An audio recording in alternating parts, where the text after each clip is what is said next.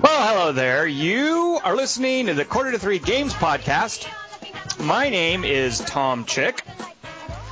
And I'm Jason McMaster. And Gary, over to you. Introduce yourself.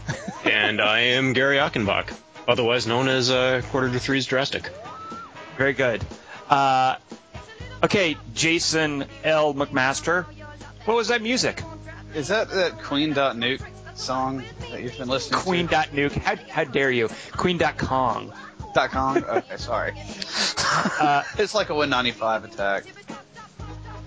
Uh, how do you uh, do you know that, of course, because I mentioned it in a post, or do you know it from, from real life? Uh, I mentioned, I noticed it because you mentioned it, but I've also heard the song. So, I mean, in the game I, or in real life? In Saints Row three or in actual? Okay. Yeah, yeah. I don't know if anyone's heard of it. Gary, have you heard of a band called The Do? I have not. Well, you have now, so there All you right. go. I recognize the song because of the uh, front page post that you made about it, but other than that, no. Well, also, maybe, Gary, if you weren't only third level in Saints Row three... To my shame, yes.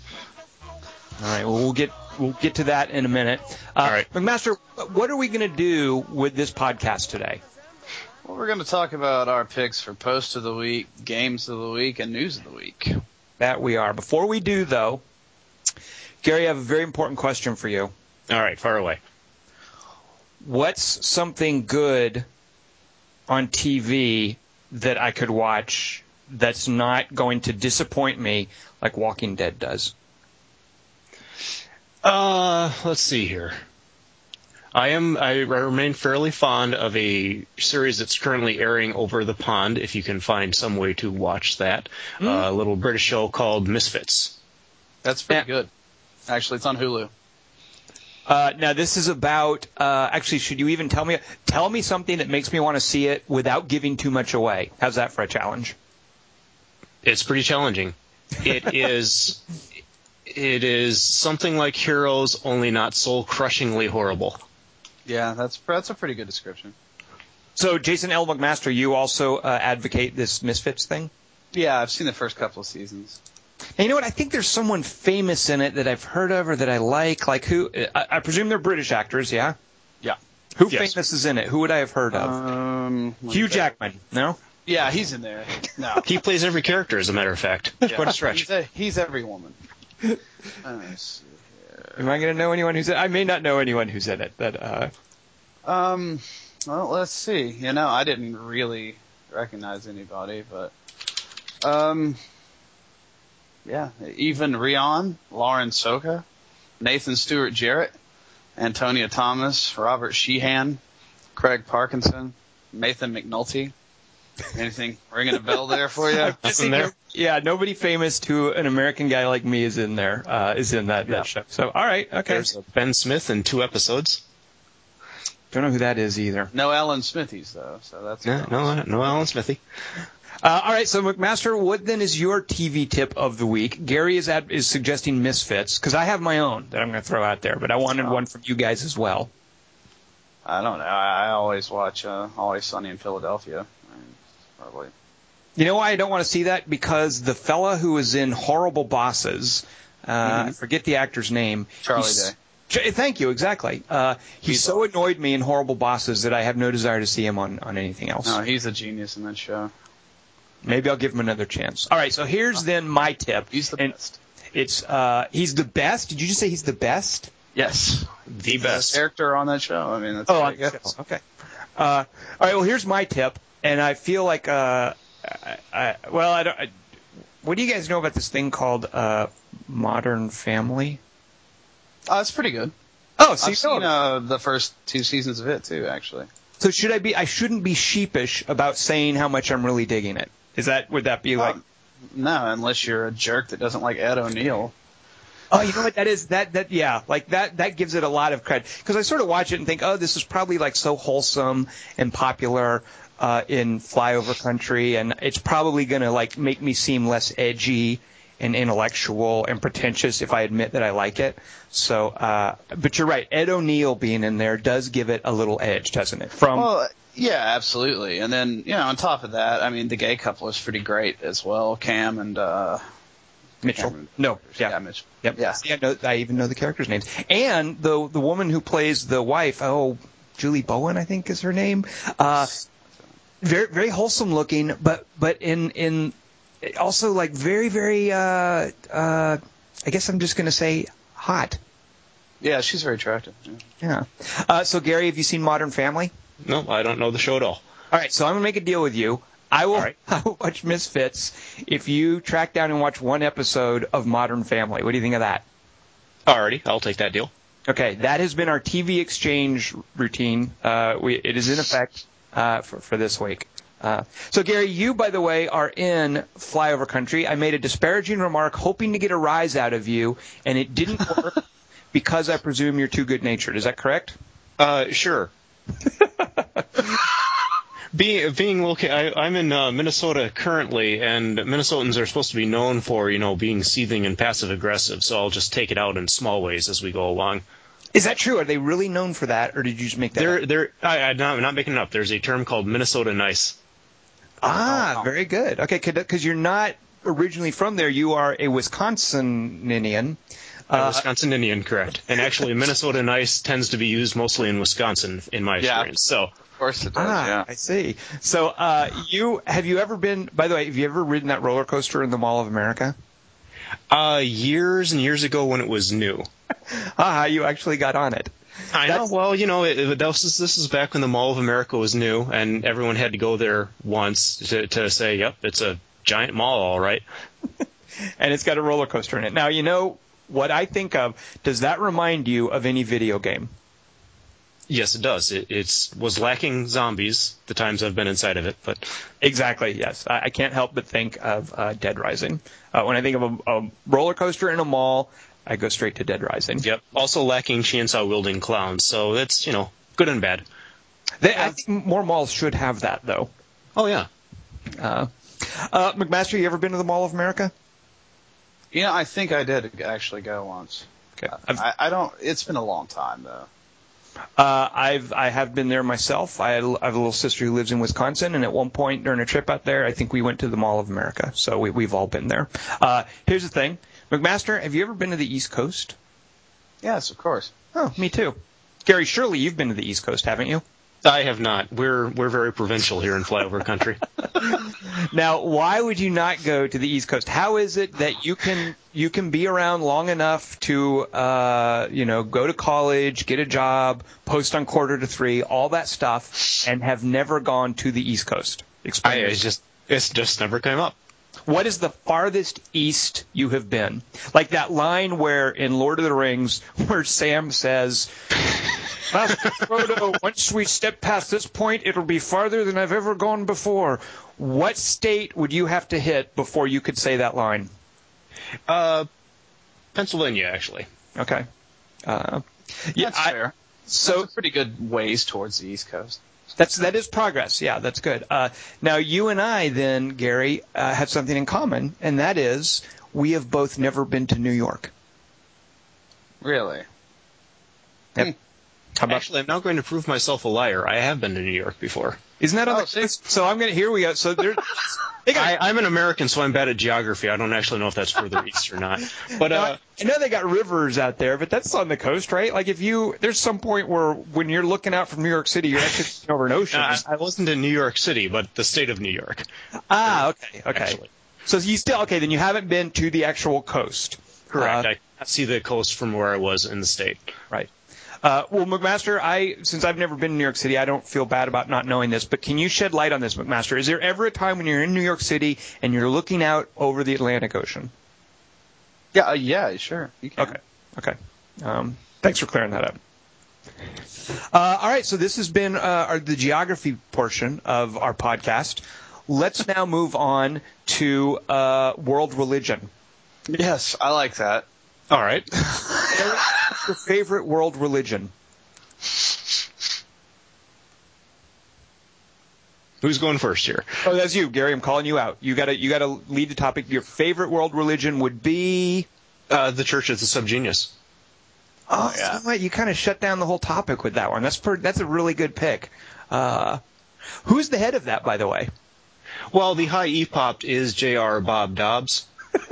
there are immortal agents who currently run the, you know, the Incorporated Foundation.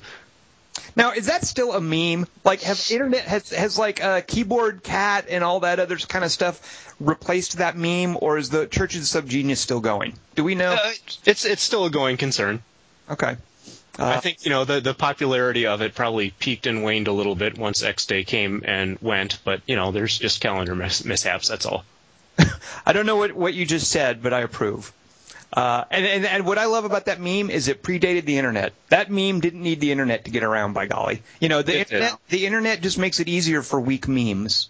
But uh, well, it used to be entirely pamphlet-driven back in the day. So. Yep, back in the day, like uh, Chick Tracks, for instance. Do you guys exactly. know exactly Jack yeah. Chick? Yeah, I got that you. Was what you did before getting into uh, into video games, as I understand. That's that was my dad. Okay, that, that makes sense. Now, could I, if I had managed to keep a straight face, could I have sold you on that? I don't think so. Uh, probably that's, not. It, no, it would have been that. That's too big to not have come out by now. uh, yeah, it would have came out somewhere in the forest. uh, I do love that I share a last a last name with someone famous. Are there any famous uh, Achenbachs, Gary? Uh, not that I know of. I think the most famous one that I know of, and I don't know if he's even tied to my branch of the uh, surname, is there's a Joel Achenbach who writes or used to write for the Miami Herald, I think. Okay, that's yeah, that's no Jack Chick, but we'll accept that. What about yeah, you? Yeah, it's nowhere near Jack Chick, but you know. McMaster, any famous uh, McMasters that you know of? There's a few um, there, but uh, I think the most obvious one is Jason McMaster, the guitarist and lead singer of Dangerous Toys. Which, when you get Googled, will sometimes come up, right? Oh, it comes up all. Oh, yes. Yeah. Uh, all right. So I think I win the uh, celebrity last name contest.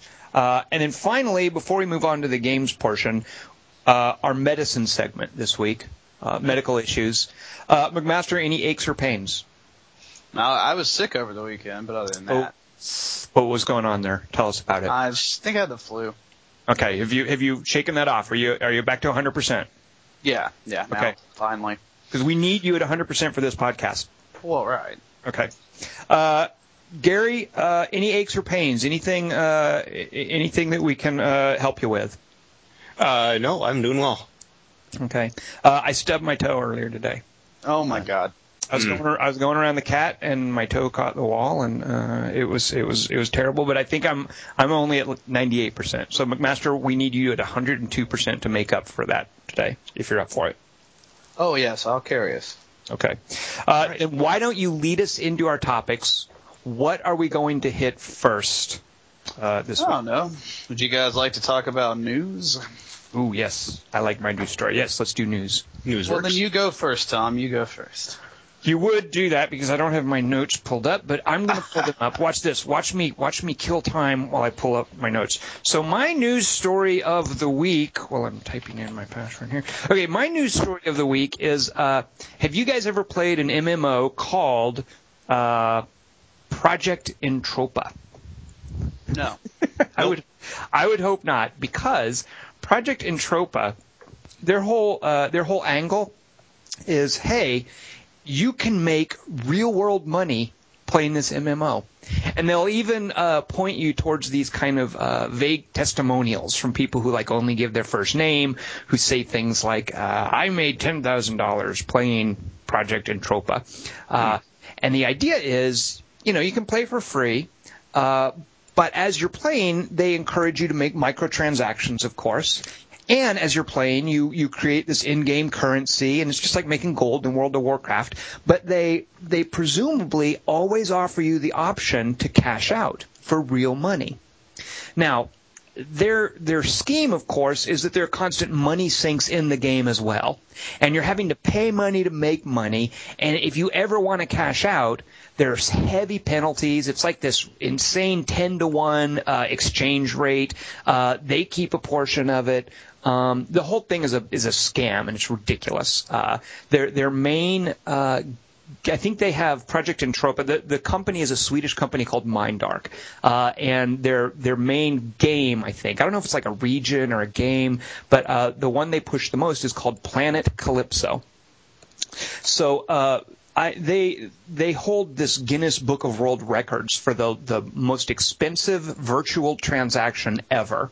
Uh, they did this maybe a couple of years ago, where they claimed that they sold a plot of land for, for something. I think it was like six million dollars or something. Like a virtual plot of land was sold for six, six million dollars. Uh, that sounds terrible. It does, yes. Uh, now, but the thing is, so when they when they announced they did this, I, I put a post up on it at a, a site I was running for the Sci-Fi Channel at the time, and their P R guy uh, contacted me and made some veiled threats to uh, to, to sue me about suing me for libel, uh, which was awesome. Uh, it was awesome because what I was able to do was say, uh, well, you know what? Uh, let me hand you over to the N B C Universal legal department. See how they like that. Yeah. Yeah, you can talk to those guys because now that you've mentioned this, you and I have nothing to say anymore, so I'm just going to let you talk to the lawyers. And, of course, right. he never contacted them. But anyway, so these guys have a special place in my heart. Uh, they're shysters. Uh, it's a pyramid scheme. And just today they announced uh, that they are opening auctions for new plots of land. So in the real world, real estate, of course, is a valuable commodity because nobody's making any new real estate. In the it's virtu- kind of finite, yeah. Exactly. In the virtual world, hey, they don't have that problem.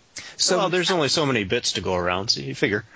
Uh, yeah, you know what? I, there you go. I guess so. That's that's the limitation. That's what sets the value. Uh, well, they're using up a lot of their bits now in Planet Calypso. sixty thousand new plots are available. They will shortly be auctioned off. You can buy a single plot for a one hundred dollars buyout, or you can just auction it and see how the auction goes.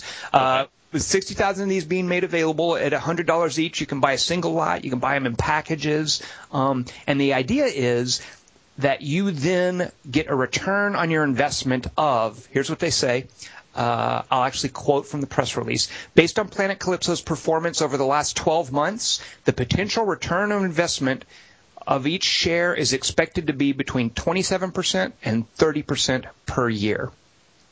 Wow. That sounds so, like a good deal.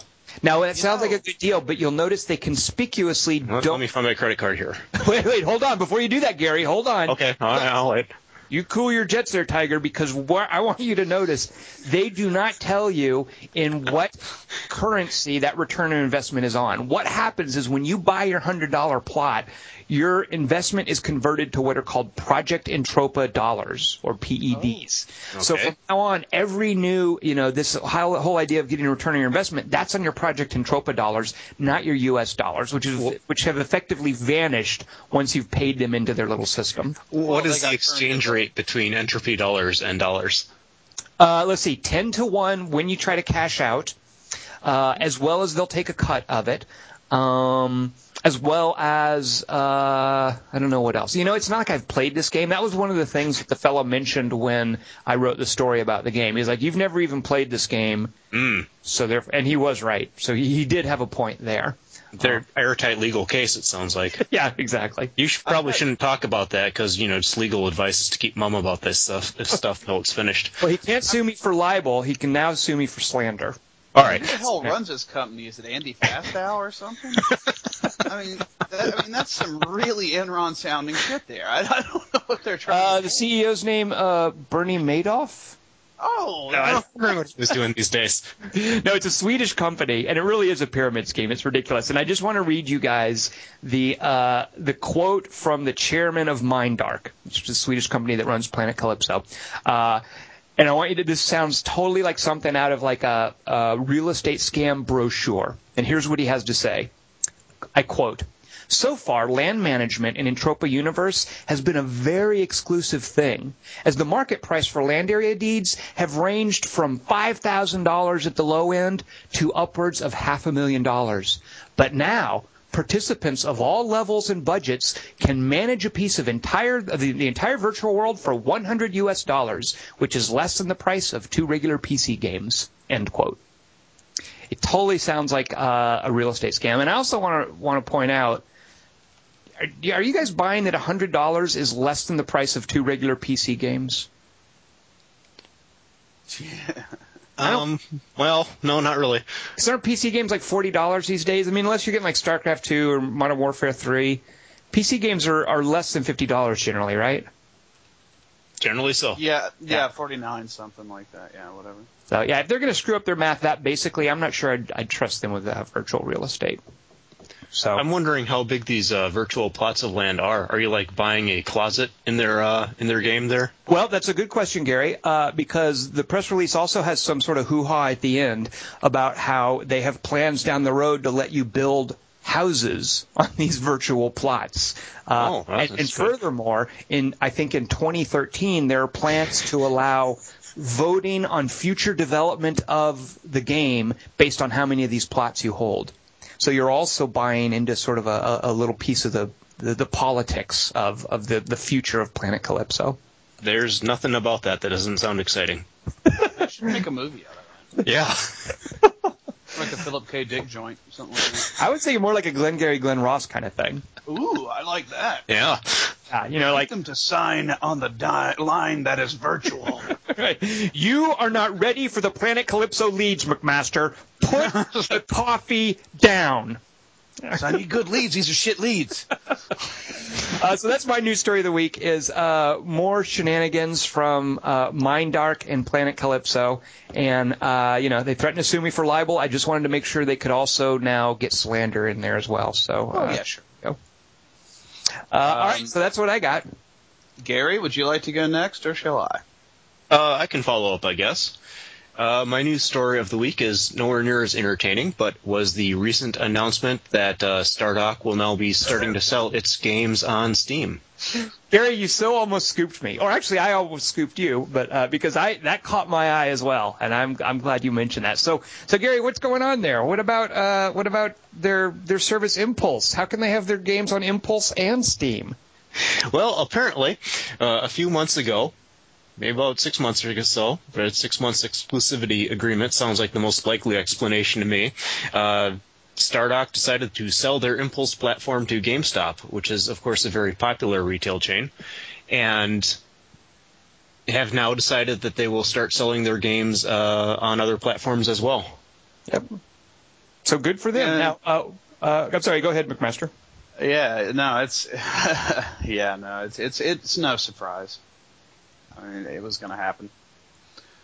Because they don't have, because Impulse does not belong to them anymore, so they're just another publisher yep. uh, who wants to get their games on as many platforms as possible, and naturally, uh, Steam. So exactly, well, it was I mean, bound to happen. Think, if you think about the other services too, what have you got? Origin, like, mm, yeah, they're probably not going to go with that. Uh, it's too new. And then you've got GameStop's Impulse. Which right. Enough people don't really like GameStop, and it's not really a P C place either. So yeah, I mean, Steam's just the absolute natural choice. Yeah, well, there's also, I mean, there's like uh, like GamersGate and uh, what's the I G N one uh, digital domain. Um, I do uh, like uh, I do like GamersGate. Uh, I just got a game off Ubisoft's service today, so there. I mean, there. I mean, the publisher. Some of the publishers have their own, but then there are these more publisher as agnostic services, and naturally, I think Stardock should be on those. Uh, Gary, do we know yet? Uh, what is the first game we can get from Stardock on Steam? I believe you can get it tonight. Uh, I'm not sure, but Sins of a Solar Empire. Sweet. That's awesome. Uh, what I about Elemental? Like, when can we get Elemental? Other games to follow. That I don't know. Yeah, oh, it has not yeah, been announced yet. Jump on that Elemental bandwagon. I hear it's a really good game, but, you know. Yeah. I, I understand it was uh, received very well by critics. If you did not like it, you were not allowed to purchase any more Stardock games either, I think, was the uh, general concern. Right, but legally binding, you're, you're lost as a Stardock customer if you didn't like Elemental, is I think how that works. Luckily, I didn't play it, so I can still buy stuff. Uh, Elemental, though, uh, I am psyched to see what they're doing to follow up on it, and they they hired the fellow who made the Fall from Heaven mod for Civilization four to do uh, the next iteration of Elemental, uh, which should be out sometime next year. Uh, and they have John Schaefer from Civilization five working on that. So uh, they, I, I think they're doing exciting things with Elemental. So maybe by the time it's called Fallen Enchantress, Fallen Princess, I thought there was something. I think it's Fallen Enchantress. Uh, that comes out next year uh, as part of Elemental, uh, and hopefully that'll be on Steam as well, maybe. We'll see. Right. Uh, like I say, it, uh, it was no surprise them going to Steam. I, I picked it today because I first learned of it through the forums, and for a little bit there... it tickled me because if you looked at it in Google, it was basically the forum post bringing it up, pointing to like one of Brad Wardell's tweets on the matter. And the next thing down in the Google listing was an article, was a slew of the articles pointing out one time Brad saying something about Steam holding Valve back. Yeah. It was, it was a good sequence. Yeah, if you want to Google Brad Wardell and Steam, you're going to find some really entertaining posts on Quarter to Three. He's an opinionated guy. Yes. Um, all right. Uh, I will say, so uh, once Impulse got sold over to, to GameStop, Spot, Stop, yeah, to GameStop, yeah. um, I recently, uh, I have six computers here on a LAN, and every now and then some of my friends come over and we'll play games. And, and Demigod, which uh, Stardock released, was very popular here for a while. Uh, and one of the cool things with Demigod is that you can play it on a LAN with only one copy of the game. Uh, there is no Steam game that works that way. Every game on Steam, we need six accounts, and each account needs to have purchased the game separately. Uh, so when my friends came over recently, we wanted to play Demigod. It wasn't on a couple of the computers. I only have one Impulse account, and therefore technically one copy of Demigod. Sure. Uh, and so I was pleased to discover that the way it worked with Stardock, where this one copy of Demigod I could install on each of my computers, and they would they would work multiplayer in a LAN environment. It still works that way. Like GameStop hasn't done anything to subvert that or, or change it. So I was very pleased to discover that uh, the LAN friendliness Uh, of Stardock's games has persisted in the transition to, to GameStop. So, uh, all right. So, uh, Steam games or uh, Stardock games now uh, on Steam and more on the way. Good. Looking forward to that. McMaster, what do you have for us for your news of the week? Well, I just wanted to point out for my news of the week that our good friend Skyrim shipped over seven million units in its opening weekend. Yeah, but how many did it sell through? Say. Uh, yeah, yeah. Just piles moldering in warehouses now. Yeah, for nobody's buying it. It's just they're all, yeah. Uh, actually, is that your news of the week? Yeah. Uh, I was actually going to bring up the, the uh, Stardock thing. So you nice. totally did scoop me. So I was like, oh, okay. Uh, so, yeah. McMaster, to put that in perspective, seven million copies. Uh, if you were to take those seven million copies and lay them down end to end, how far would they reach? Um, that is a valid question. No, it's not. I, uh, is it uh, is it virtual copies? Because then you could probably make those as large as you want. So you yeah, yeah. I meant everything. Specifically downloadable copies. Not not yeah. If you were to take seven million downloadable copies end to end, could you reach the moon? Maybe. Um, actually, but they, they did say that they have sold uh, uh, over over half sold. And, so here, uh, here's a here's a question: do we know yet? And I don't even know why I'm asking you this because I'm pretty sure we don't. But uh, so far, what is the biggest selling game of the year? Uh, I believe it's Modern Warfare three, actually, and I don't think that's going to change. Gary, how do you feel about that? Yeah. I'm not opposed to it, I guess. I don't really care about the Modern Warfare series, but good you're for okay that. with that. Then you're okay with that. That's the thing that most video gamers turned out. You know, I like. I really like Modern Warfare three, and I'm kind of ashamed of myself. I'm not morally offended. I really, I really like it too, actually. But I feel like it's like like I can't be cool and like it. Like I feel like it's it's kind of like liking Britney Spears, isn't it? Like because it's so popular. Well, it's getting right down to losing that edginess again. Yeah, I guess so. It's like it's like something that somebody watches Modern Family would, would be into. Exactly. Modern Warfare is very big in flyover country, let me tell you. uh, Here's so, a fun stat for you. Activision, okay. The game's publisher, said that Modern Warfare three sales had totaled more than four hundred million dollars in the first twenty-four hours in Britain and the U S alone.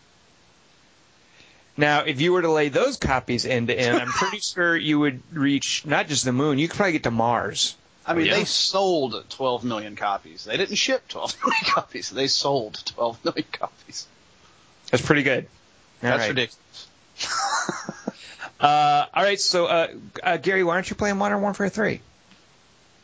Uh, well, I don't. I'm not really a big multiplayer shooter type of guy, so that's the main reason, and uh, single player really holds no interest for me anymore.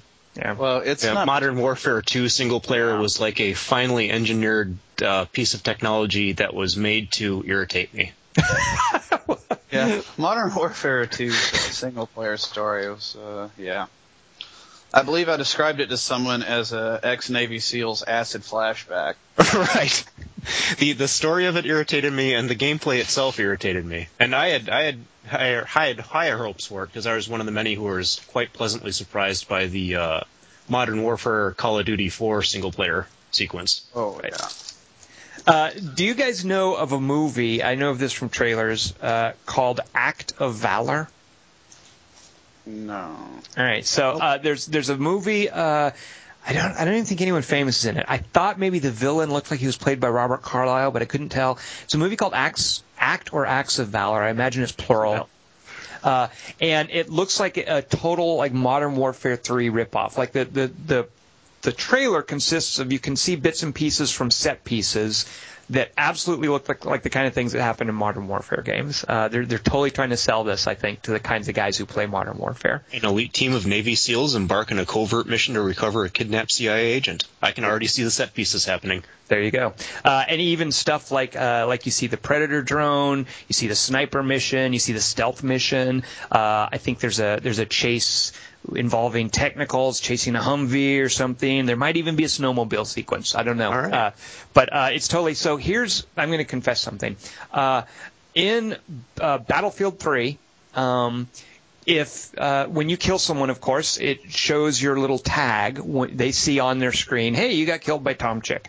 And yeah. there's, there's your, your name, and you can, just like in, in Modern Warfare three, where you make your tag and you put an emblem on it and a theme, um, you can do the same kind of thing in Battlefield three, except there are two dog tags.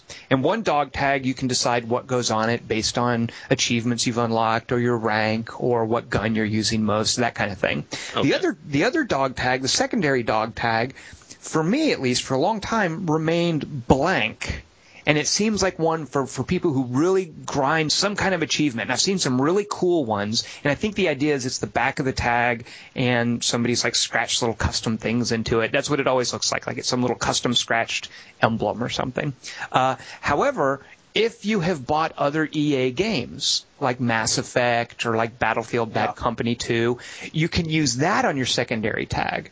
Yeah. Uh, so I had no desire to do that on the secondary tag. So my secondary tag was what? blank for the. I don't want to. I don't want to help them sell what? their games. They're doing fine. Oh, they don't need on. my help. Oh, geez, Tom! I know you had the SingStar tag. We played together. Yeah. Now I would, for ironic value, I would totally do that. Uh, that was not. I enough. think E A can sue you for libel if you don't put other things in your tag. Well, here's what I did. I, I finally took them up. Here's where I fell victim. And again, I feel as cheap ad- admitting this as I feel about admitting I watch Modern Family and that I play Modern Warfare three. Somebody posted a link you can go to, where if you watch a movie trailer. And the movie trailer was for Acts of Valor. Okay. At the end of the trailer, there's a code you can type into your Battlefield three account to unlock five custom dog tags for that little secondary tag spot. And by golly, I did that. I watched the extended movie trailer for Acts of Valor, and then I typed in the code, and I got these five little custom dog tags, and I used one that has a little rubber duck on it. It doesn't say, fortunately... I, I'm a sucker for E A's marketing, and I watch this trailer. It doesn't say that. They're just. But everyone knows anyway. Shut up. No, they don't. They probably, think, they probably think that I got like a thousand kills or hit some dramatic milestone to get my little rubber duck tag. They don't know. You're probably right, though.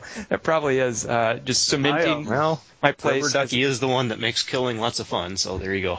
Yeah. It, it was I, one of the, it was one of the, the least bad tags. I mean, they were they were obviously B-side tags. Oh, it's like, uh, you know, I got some for pre-ordering Battlefield three. Um, mm-hmm. And then, like, there was one... Um, you could go to this Alienware site, and you got, like, one for free. And that's, and then, of course, yeah, I had, like, Mass Effect and Bad Company two and all that crap. But I'm not going to, ooh, look at me. I purchased other E A games.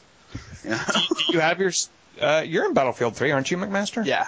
What's on your secondary tag? I think it's these teeth like, that are gritted.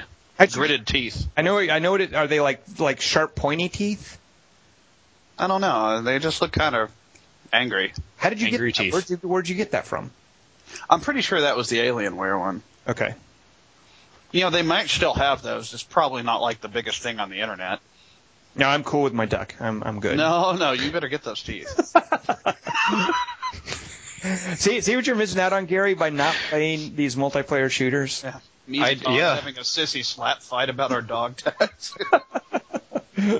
I don't know, but for less than the cost of Battlefield three and Modern Warfare three, I could get that plot of land in Project Entropy. Ah, so very good point. I got to balance this. What kind of man ain't got no land? Exactly.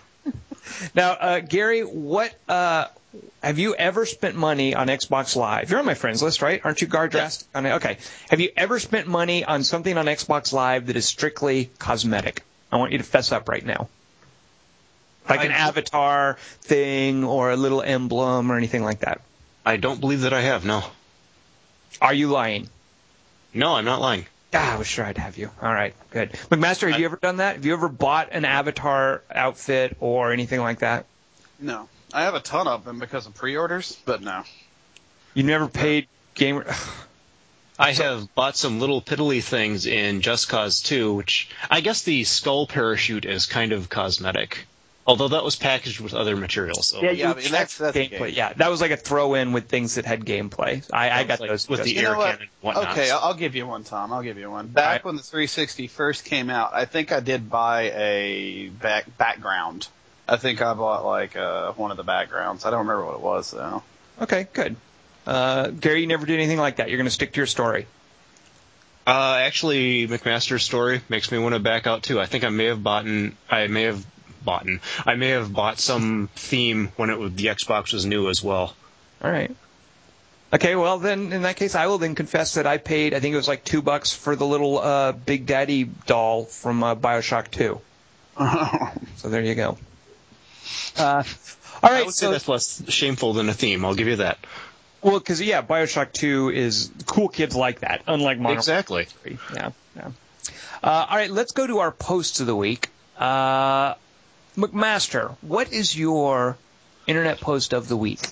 Actually, you know, um, my post is in the Saints Row three thread. And it's by Nijimeyer. Mm.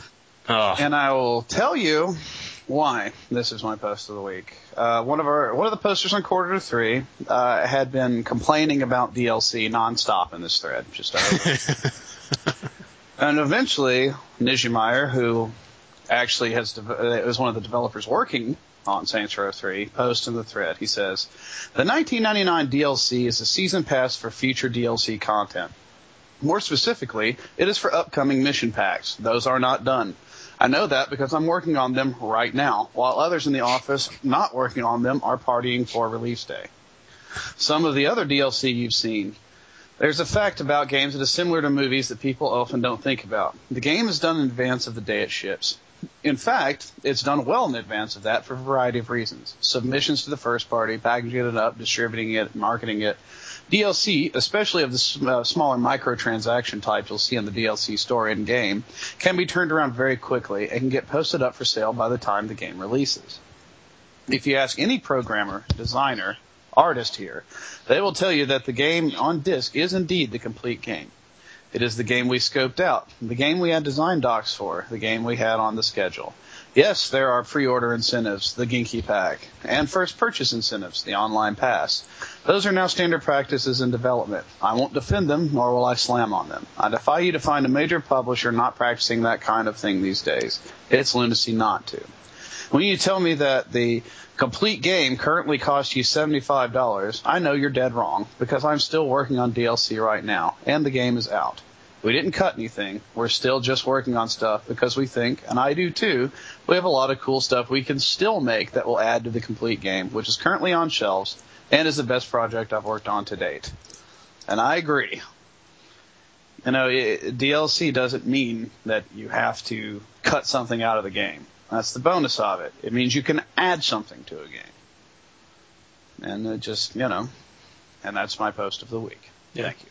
And actually, uh, Jason uh, scooped what was going to be my primary pick for uh-huh. the week. So I, I uh, had so that it, post sitting in a tab in my uh, desktop here. So yeah, so a couple things are going on in this thread. This person, Rachel Brown, who is complaining about the D L C, uh, and Jason, you said posting nonstop, and that's ridiculous. She she posted. She was obviously being pretty strident about some things. She was upset about the what she perceived as T H Q's strategy was with D L C for Saints Row three. And she's not the only person to say this. I've seen this in other places. Uh, T L C is being as mercenary as ever in terms. I mean, they're they're in ways being very mercenary with their D L C strategies. Uh, for instance, what about co-op in the Space Marines uh, campaign, in that Space Marine shooter?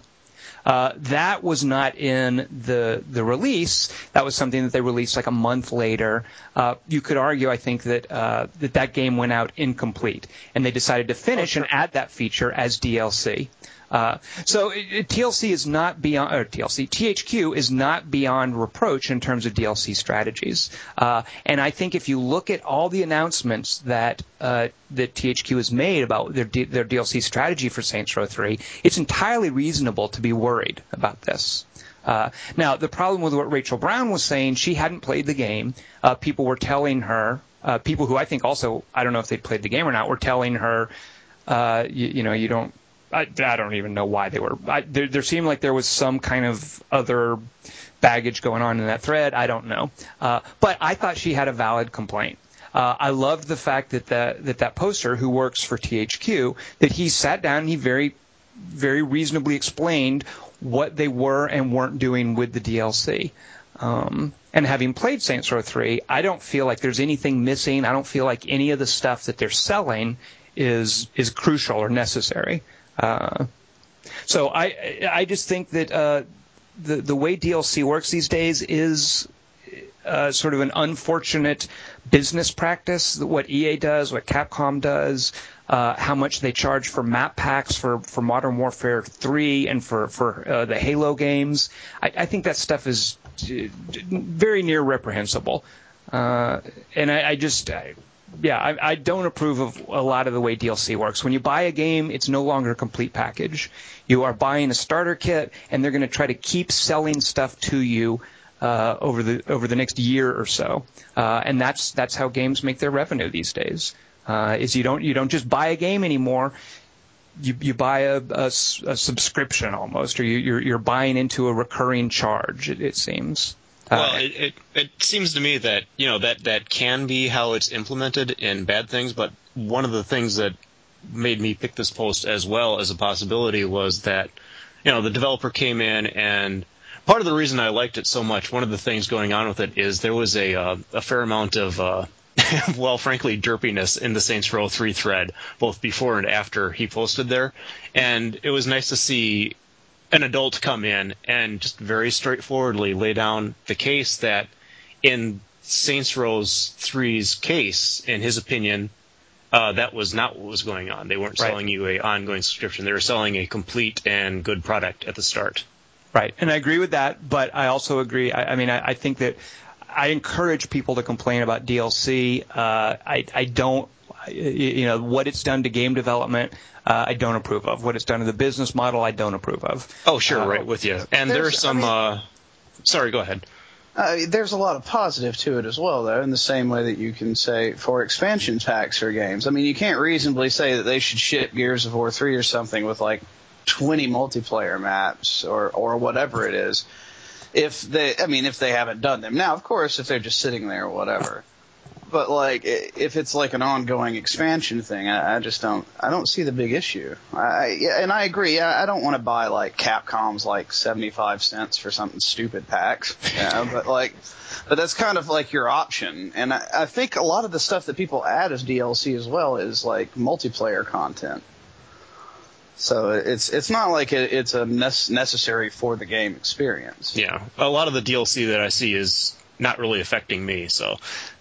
Well, that's uh, very yeah. multiplayer focused, and I do understand people being a little bit concerned because when Saints Row three was still in pre-release months and months ago, there was some rather troubling statements going on about their D L C plans, mm-hmm. and I think that stuck with a lot of people. Doesn't their D L C include cheat codes, by the way? Like, aren't they just like Capcom for Dead Rising? Isn't one of their D L C packs? Yeah, I think it is. Yeah, yeah, and I don't, I don't, you, I can't defend that. I think that's absurd. Well, uh, I think that's no, stupid. Yeah, that but is. Other, kind of, I mean. But she, but the whole point that she's complaining about is that it's going to cost her a lot of money. She doesn't have to buy the cheat code pack. You don't have to buy the Professor Geeky pack. Right. Of course not. But her point, though, was if I want the complete experience, if I want to buy everything, you know, she, I presume, is someone who's been been gaming for a while, like me. If you want to buy everything, you know, if you want the complete package of a game, and who who buys a game doesn't want that, right. You're no longer paying fifty dollars. You are now paying fifty dollars and then ten dollars next month and ten dollars the month after and ten dollars the month after. Uh, and I think that's a valid complaint, and I, I think she was unfairly treated for making that, that complaint. Uh, I, for instance, this uh, the Battlefield three just came out. This uh, what is it? Return to Karkan stuff. I am so psyched for these new maps and their additional content. Like, why wasn't that stuff in there? I mean, that that seems like a, you know, I feel like Battlefield three is a great game, but I feel like there really aren't that many maps in there. Um, And that, that's just but that's just a bummer. I think I, part of it is also just uh, kind of line, people treat D L C as like a a new and terrible development, but I think we're all old. I'm old. I'm an old enough gamer that I remember such things like uh, old Origin games had speech packs. But yeah, of course, I mean, that you could buy along that, with the game. That, that was the exception to the rule. I mean, that was exceptional, and that was weird when they did that, and people complained about it. Uh, oh, but yeah. You're right. That, that was people, you know, publishers have flirted with this for a while. Publishers don't want to just sell you one game. They want to get you hooked on, you, you know, a series of stuff. They want to keep rolling out content and getting oh, you definitely. to pay for it.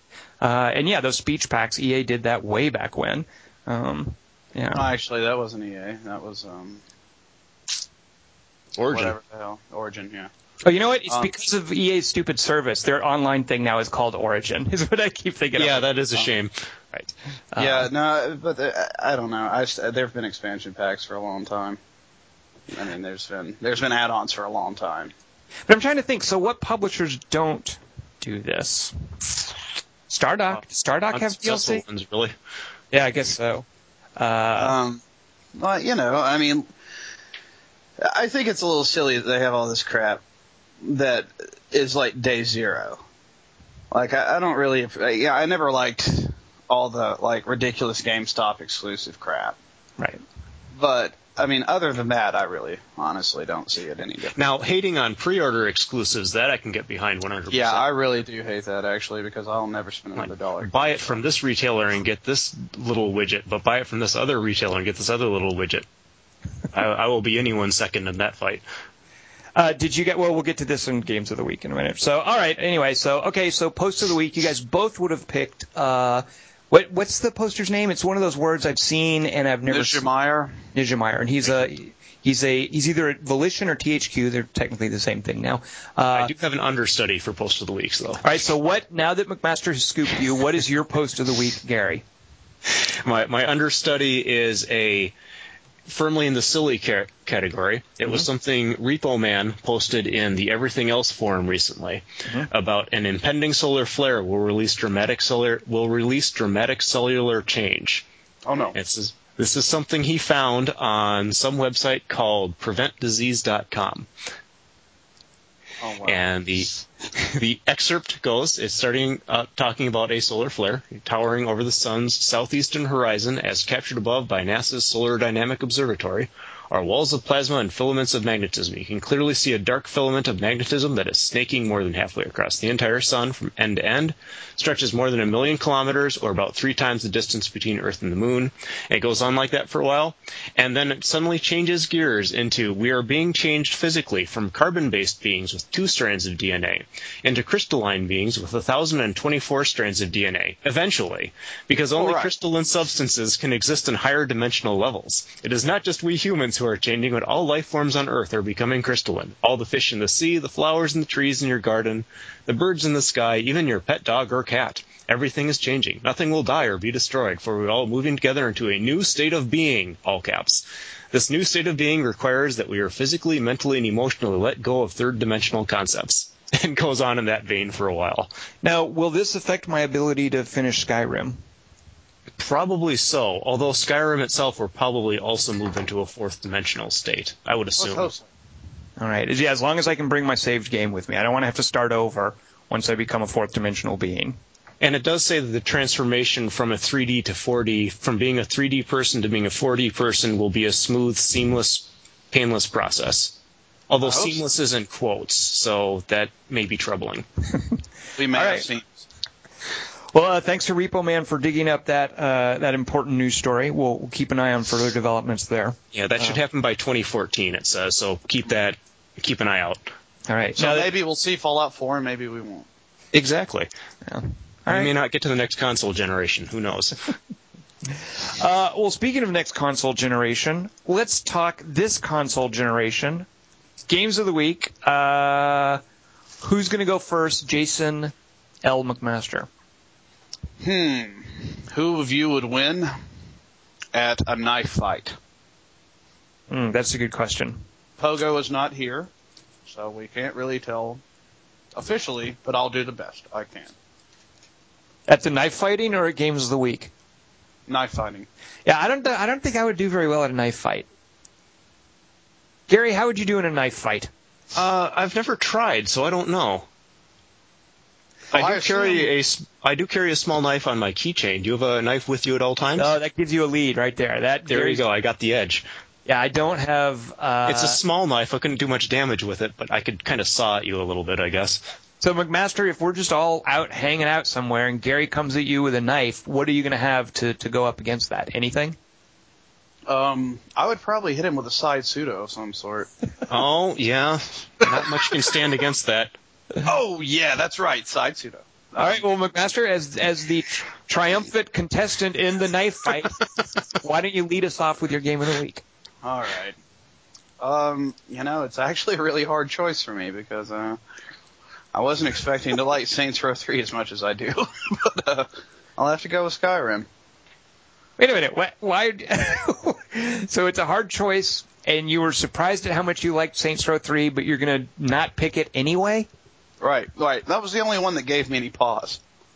It wasn't going to be Super Mario Land three D? No. Okay. It wasn't going to be the new Halo. And well, I haven't even I haven't even picked up Assassin's Creed yet. Uh, what is the Skyrim thing then? For for, uh, for those of us who may not know much about it, there's this place in Maryland called Bethesda, and there's a company there also called Bethesda, and uh, it's not they very make original. These, yeah, I know, jerks. They make these uh, little role-playing games um, that are really huge, right? Actually, so. Uh, So yeah. let's go, go around the room real quick, and everyone say what level you are in Skyrim. All right, I'll start. What are you? twenty-one. Whoa, whoa. All right, uh, Gary, what level are you in Skyrim? Uh, twenty-four. Ah! Oh. Suck it, McMaster. Yeah. I think Sarah, Sarah's got like twenty-seven or eight now, but whatever. You can't always be coasting on your wife's video gaming performance, McMaster. You're going to have to overshadowed. Yeah. Uh, Well, I'm level four, so there. If this was golf, I would have uh, totally triumphed. Well, yeah. Yeah, you would have been four over instead of, yeah, twenty over. And twenty over sucks. I, I know you want us to be careful about spoilers here, but I don't believe Skyrim has a golf course in it. Uh, you know what? Uh, there were horses, though. Uh, there was an R P G called Dark Cloud that did have... Oh, yes. It had golf in it. Every dungeon was also a, a golf course. I think they Dark Cloud two. Yeah, I think they called it Spathy, or it had some name. It was a sport where you would have to whack a ball through the dungeons and get it. It was like each dungeon was also a mini golf course. Yeah. Uh, you know what? I'm gonna, a great freaking game. Interesting. That was. I might pick that for my game. Dark Cloud two. All right. So your little Skyrim thing is your pick. What? Why? Why would you pick that? Um, you know, it's one of those games that. No matter what you do, something weird happens, or something just draws you in. It's like one of the few games where I could sit down and play, and it's four hours later.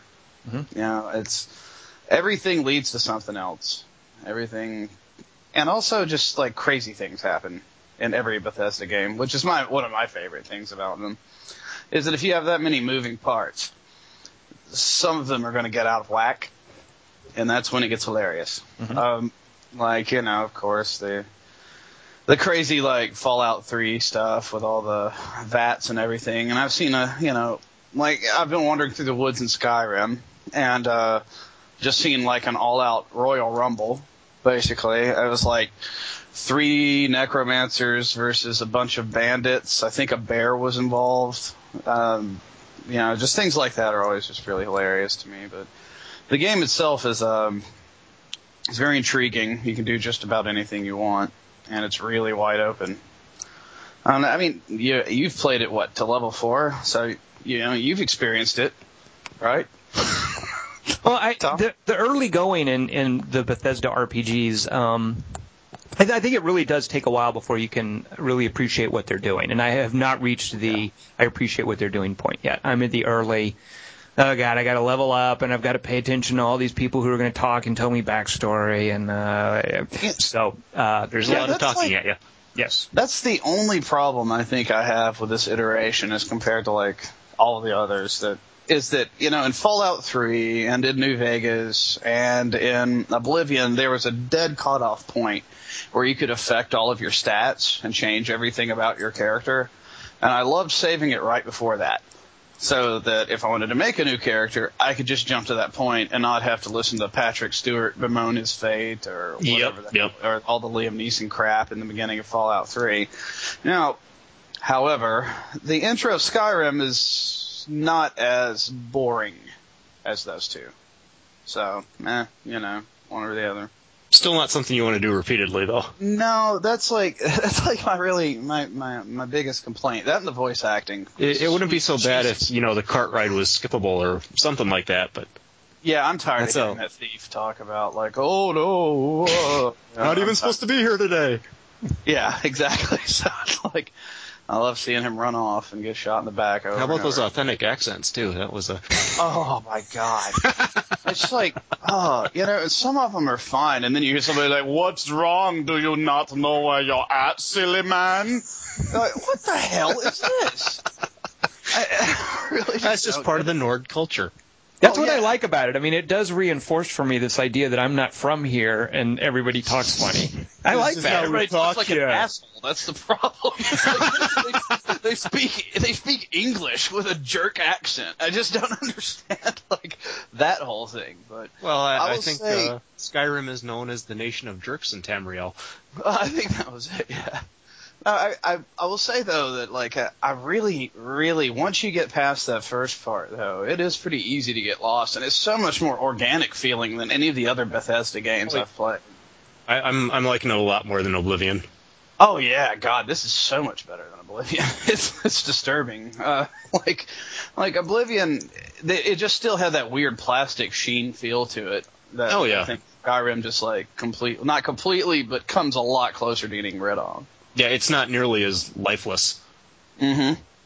It's like, uh, I mean, a lot of that has to do with, like, the characters and the animations and everything. Thank God they don't look like dead inside anymore. Um, that helps.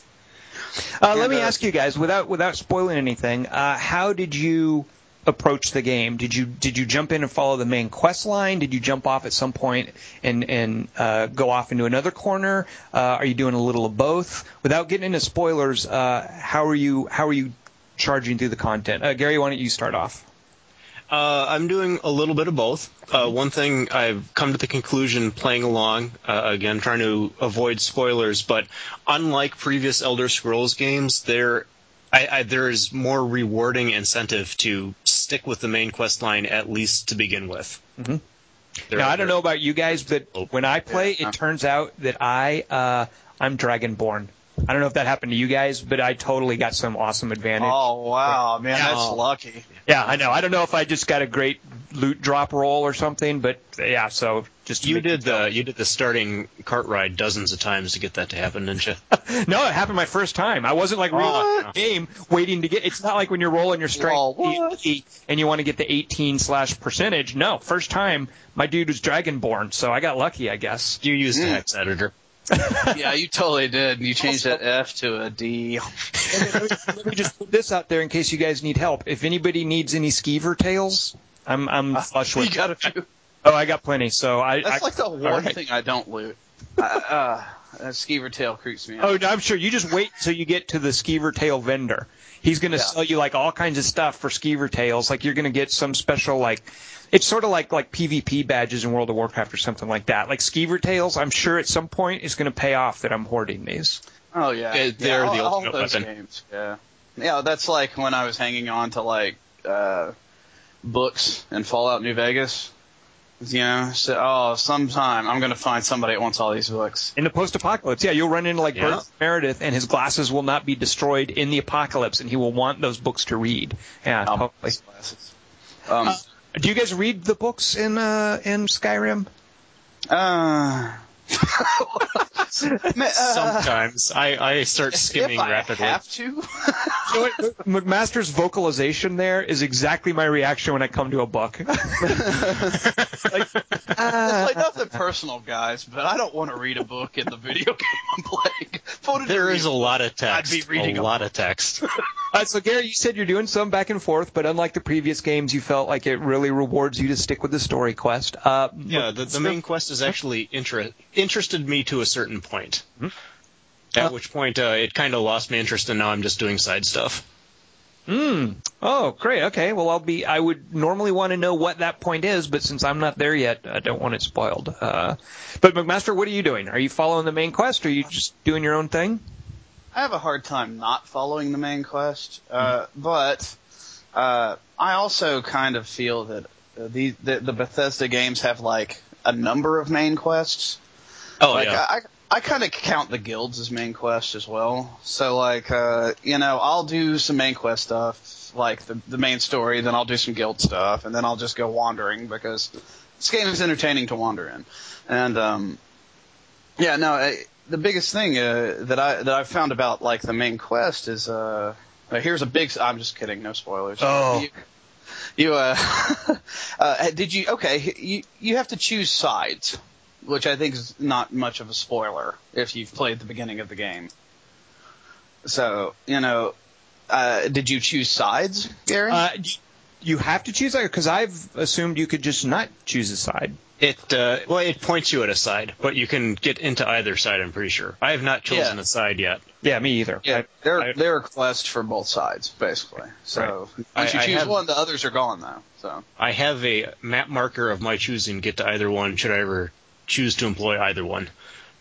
Now, here's a question I have. Uh, did Oblivion, like like uh, early on in in Skyrim, if you got the map of uh, Skyrimia or whatever it's called, uh, and there's a there's an icon for the different big cities, uh, and each city has like its own icon. You can't fast travel there, but you can talk to a dude who's got a a, a wagon. Oh, yeah, yeah, correct. And say, hey, I want to go to this city. So I, what I did early on, um, I don't I don't think this will be a spoiler for you guys, but uh, I wanted to be a, a magic user. I was going to be a wizard. So oh, what yeah. I did early on is I said to the dude, hey, take me to uh, Wizard City. Uh, yep. I'm going to go to wizard school. Uh, I really like that city, by the way. That's a really cool freaking city. So I just left the main quest, and it let me go to the upper right-hand corner of the map, which is like Timbuktu. It's it's totally removed from anywhere else, uh, and basically just circumventing uh, what I seem to recall you had to do in Fallout and Oblivion games, where you have to walk someplace before you can fast travel to it. Uh, is that new? Uh, the ability to just that that's in- new, yeah. Okay. In Oblivion, couldn't you just fast travel to anywhere immediately? Or no, is that not the case? Discover it first. Okay, I, I don't remember it very well, clearly.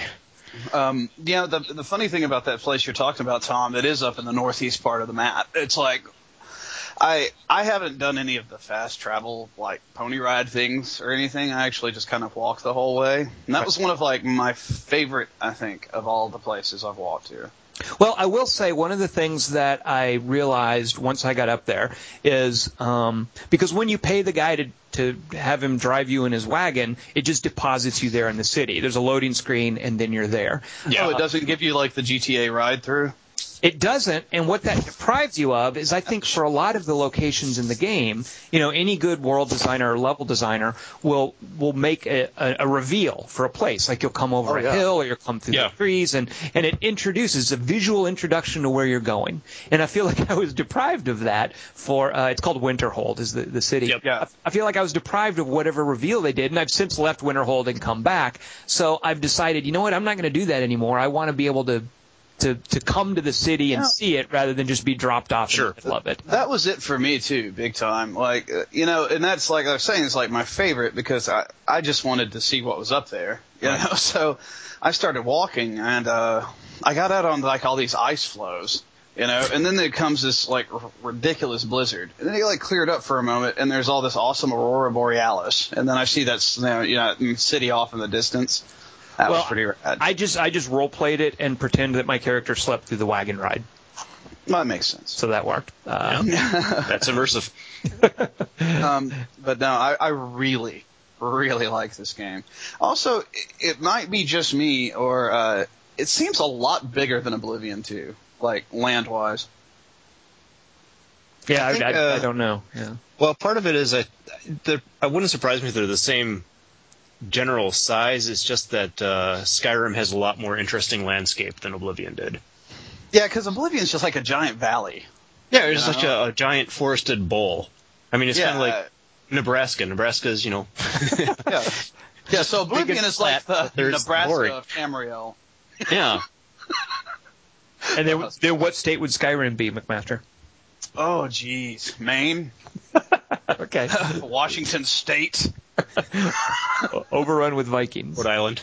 yeah, Rhode Island, New Jersey. I don't know.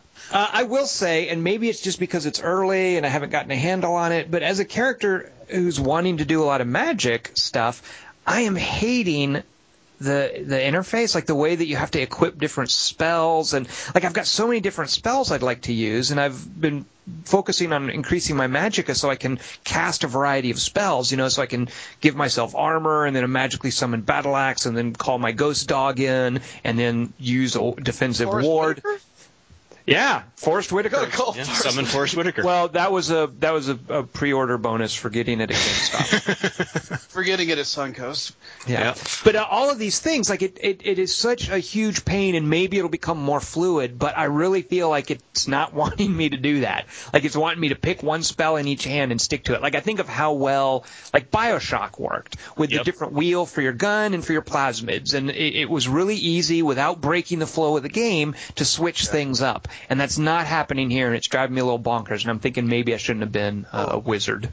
They yeah, have they, those fi- like favorites. Are you playing on three sixty or P C? Favorites is a three sixty. Favorites is just another list, though. Like I can either call up a list, those little side lists, or I can call up the favorites, which is just one long list.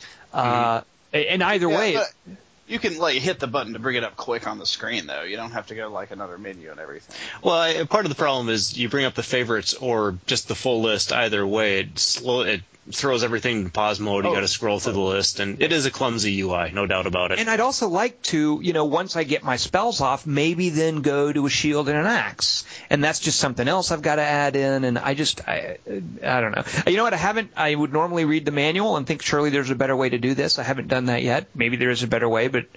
Uh, it sounds like not. I don't think there is, no. All right.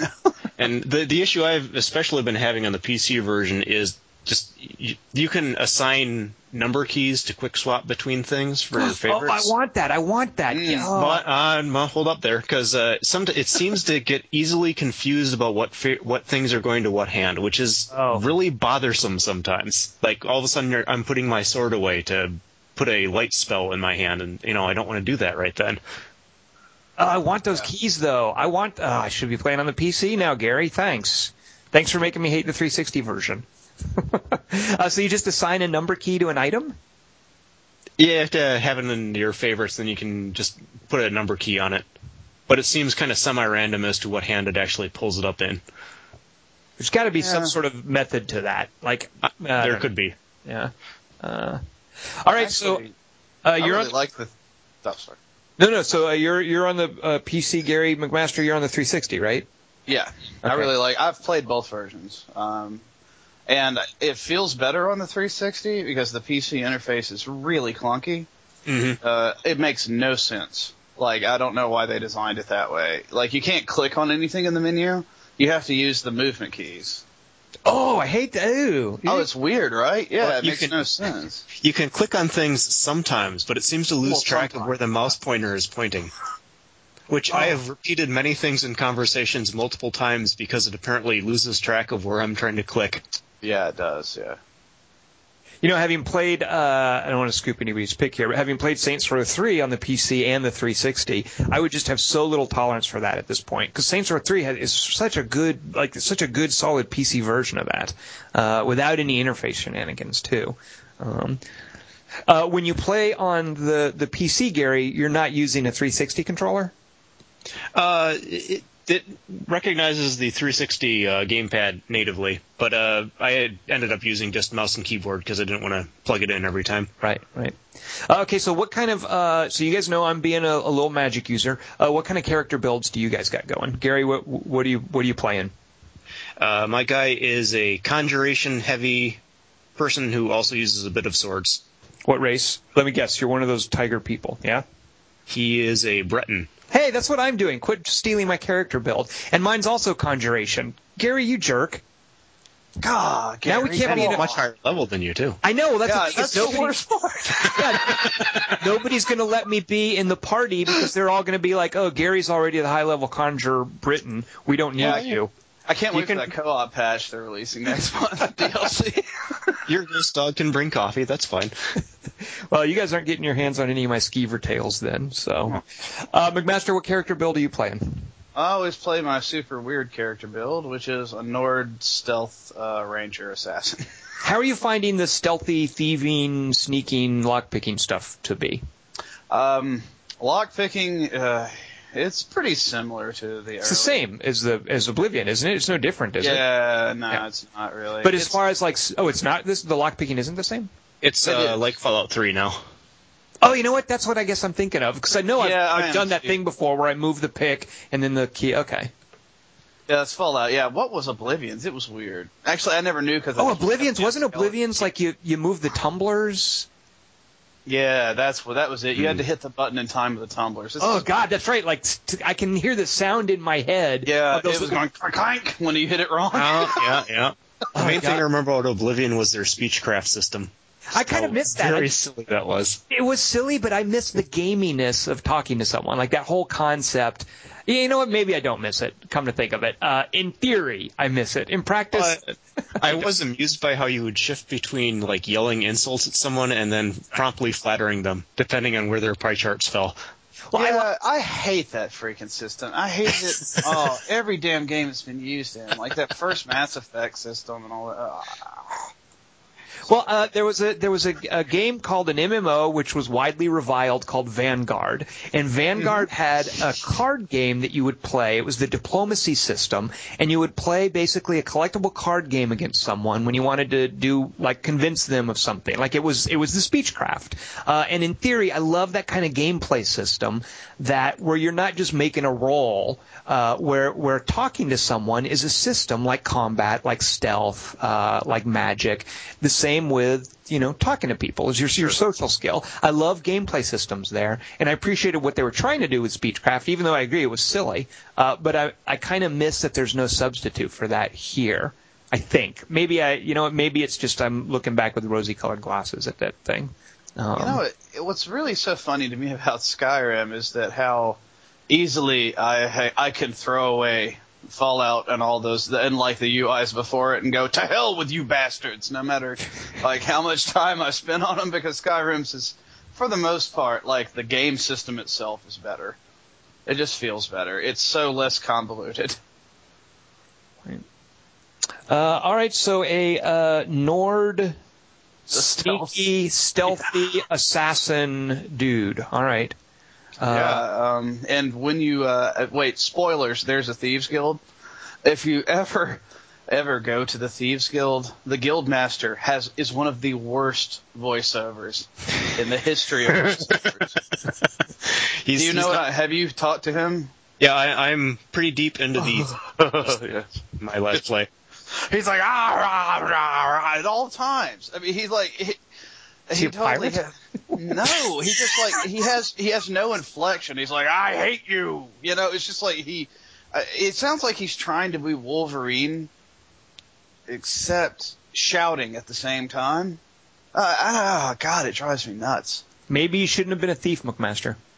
No, oh, I took care of him. uh, McMaster, will I have I have a proposition for you? Will you be my house, Carl? Oh, I don't know. That means you're a Thane?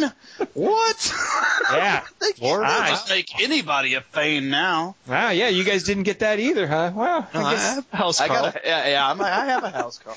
No, don't pretend. You guys are just saying that now because I have one. I'm Dragonborn, I'm a Thane, um, and I have a house Carl. What about that? And I'm only fourth level. Wait till I get to what level you guys are, and I'll have all kinds of stuff. I have a house Lydia, but you know.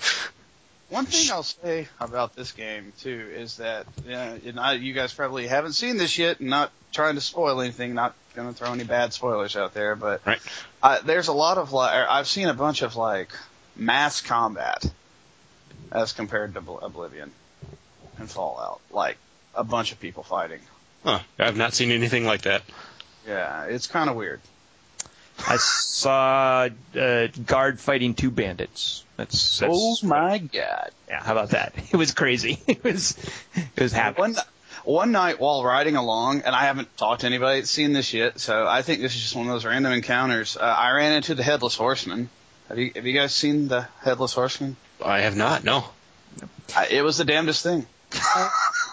Sounds like it.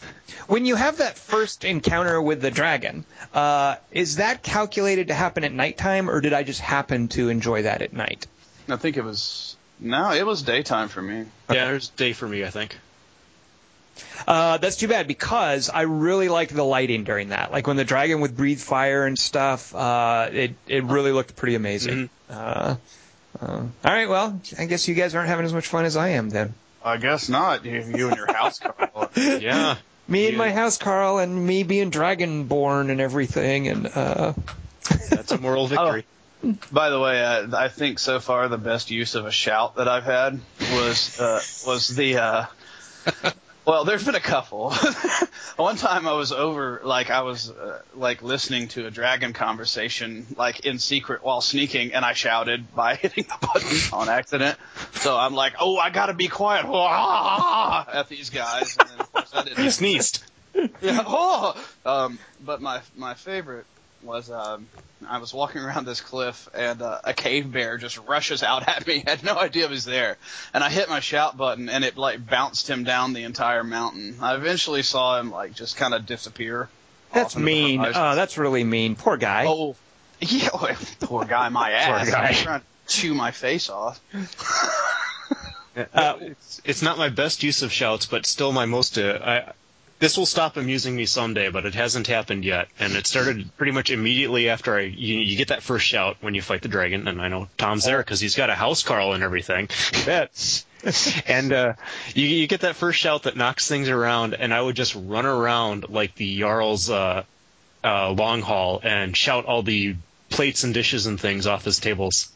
And occasionally the guards would run up and say, "Please stop doing that." Wait a minute. Can can you shout more than once a day? Yeah. Oh, yeah. It recharges pretty fast. Yeah, oh. It's like every few seconds, yeah.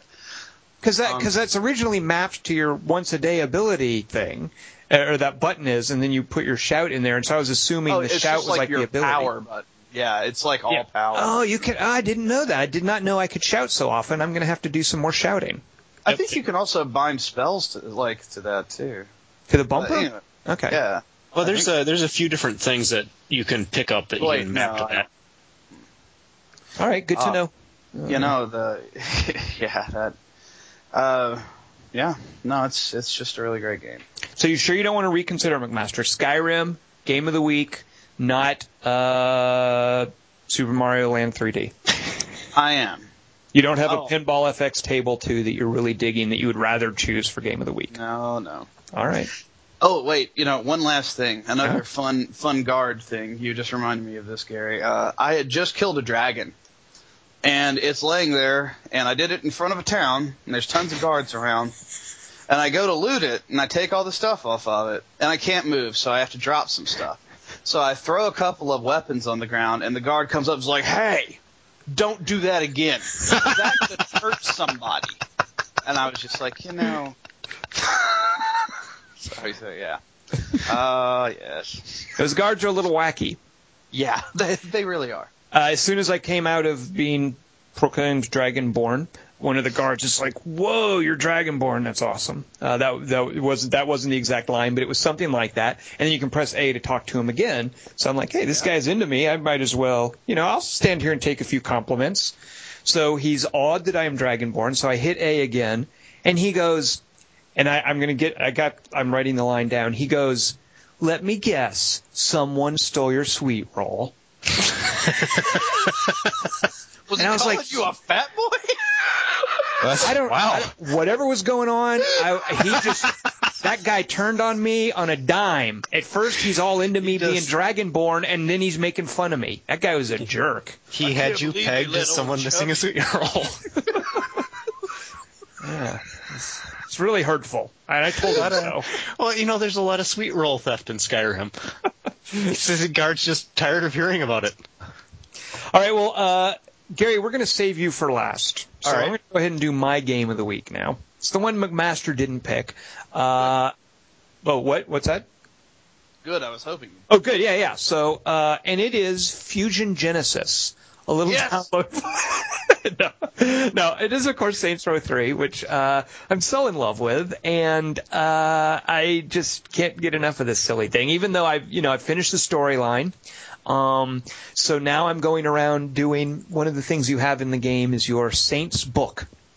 There's nothing really new in there, but it's where they put these car theft missions, mm-hmm. which are basically a job. Go get this car, bring it to this spot. As soon as you pick up the car, cops will chase you. So a little action sequence unfolds. You got to get the car to the, the chop shop. There are assassination missions where you, you do little special preconditions to basically spawn a character, and then you have to kill that character. And there are challenges, and these are just like achievements, kind of. So I'm going through, working on all of these. Each of the neighborhoods in Saints Row three uh, has a different activity or something that you do to take it over. So I'm also going around the city and just conquering pieces of it. And all this is left over after all the main story stuff.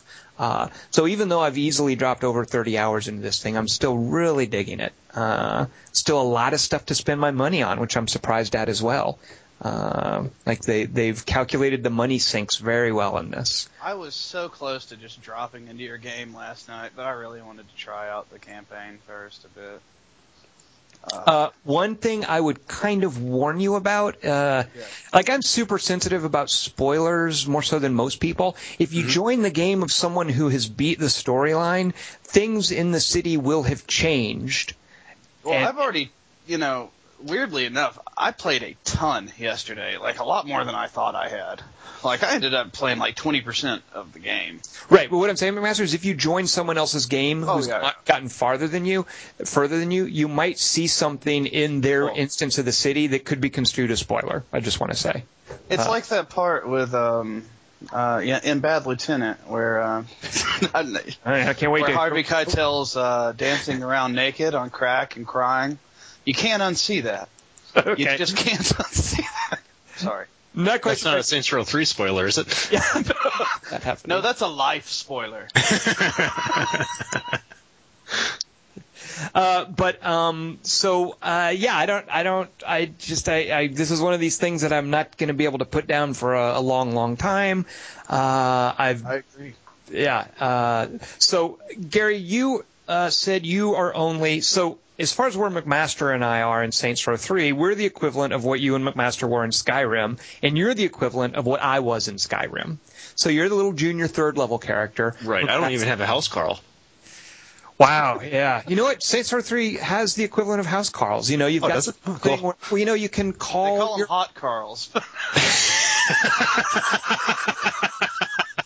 Nice. Well, it was appropriate.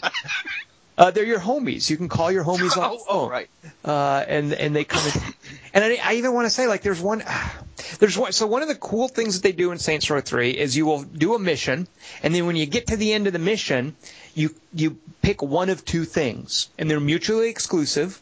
Uh, just like a very simple, uh, choice might be, you know, choose resolution A to get extra experience points uh, after every mission, or choose resolution B to get extra cash after every mission, and then that effect, and then that effect will that will be in effect for the rest of the game. And that's a very simple, basic one, but they do several of these throughout the game. There's one of these late in the game, and I so want to tell you guys what the two choices are because they are both so incredibly awesome, and it hurt my heart to only get one of them.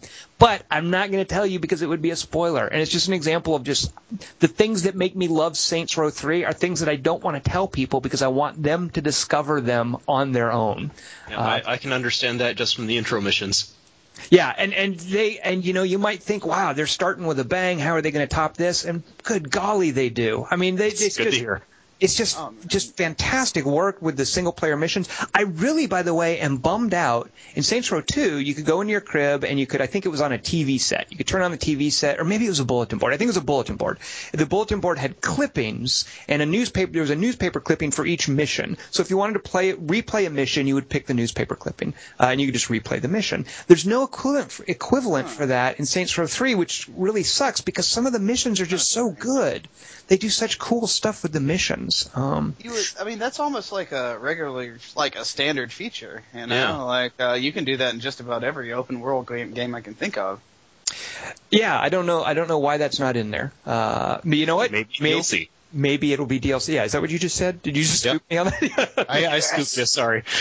Well, you know, it is funny. If they're selling as D L C cheats, I would not be surprised if that's included in there as replay features. Yeah. Now, so, on the one hand, that's a shame, but on the other hand, apparently I never realized that was part of Saints Row two. So, well, you know, to be fair, in Saints Row two, the missions were fine, but I don't recall anything that I would want to replay in there. Saints Row two, I adored that game, by the way, but I don't, uh, you know, I adored it for things other than the little scripted yeah, missions they had. The, the extent of side activities and whatnot was my main memory of it. Exactly. Uh, but the, some of the... The single-player missions in Saints Row three, though, just far and away better than, than the stuff in Saints Row two. Uh-huh. You know, what's funny about Saints Row three to me is that uh, it, it starts off – I absolutely love what I've played of it so far. I mean, the story missions are just fantastic, and they just get more and more ridiculous. I think my favorite so far is where you rescue Zillion or Zulian or whatever his name is. That's ridiculous. But Zemo? Zemo, is that it? Yeah, the guy at the – yeah. That's a great mission. Um, yep. But, like uh, – Saints Row two has this mission where you're riding along with Pierce and he's like singing like a, a, a Kanye West song while you're like firing rock. You're trying to shoot down helicopters.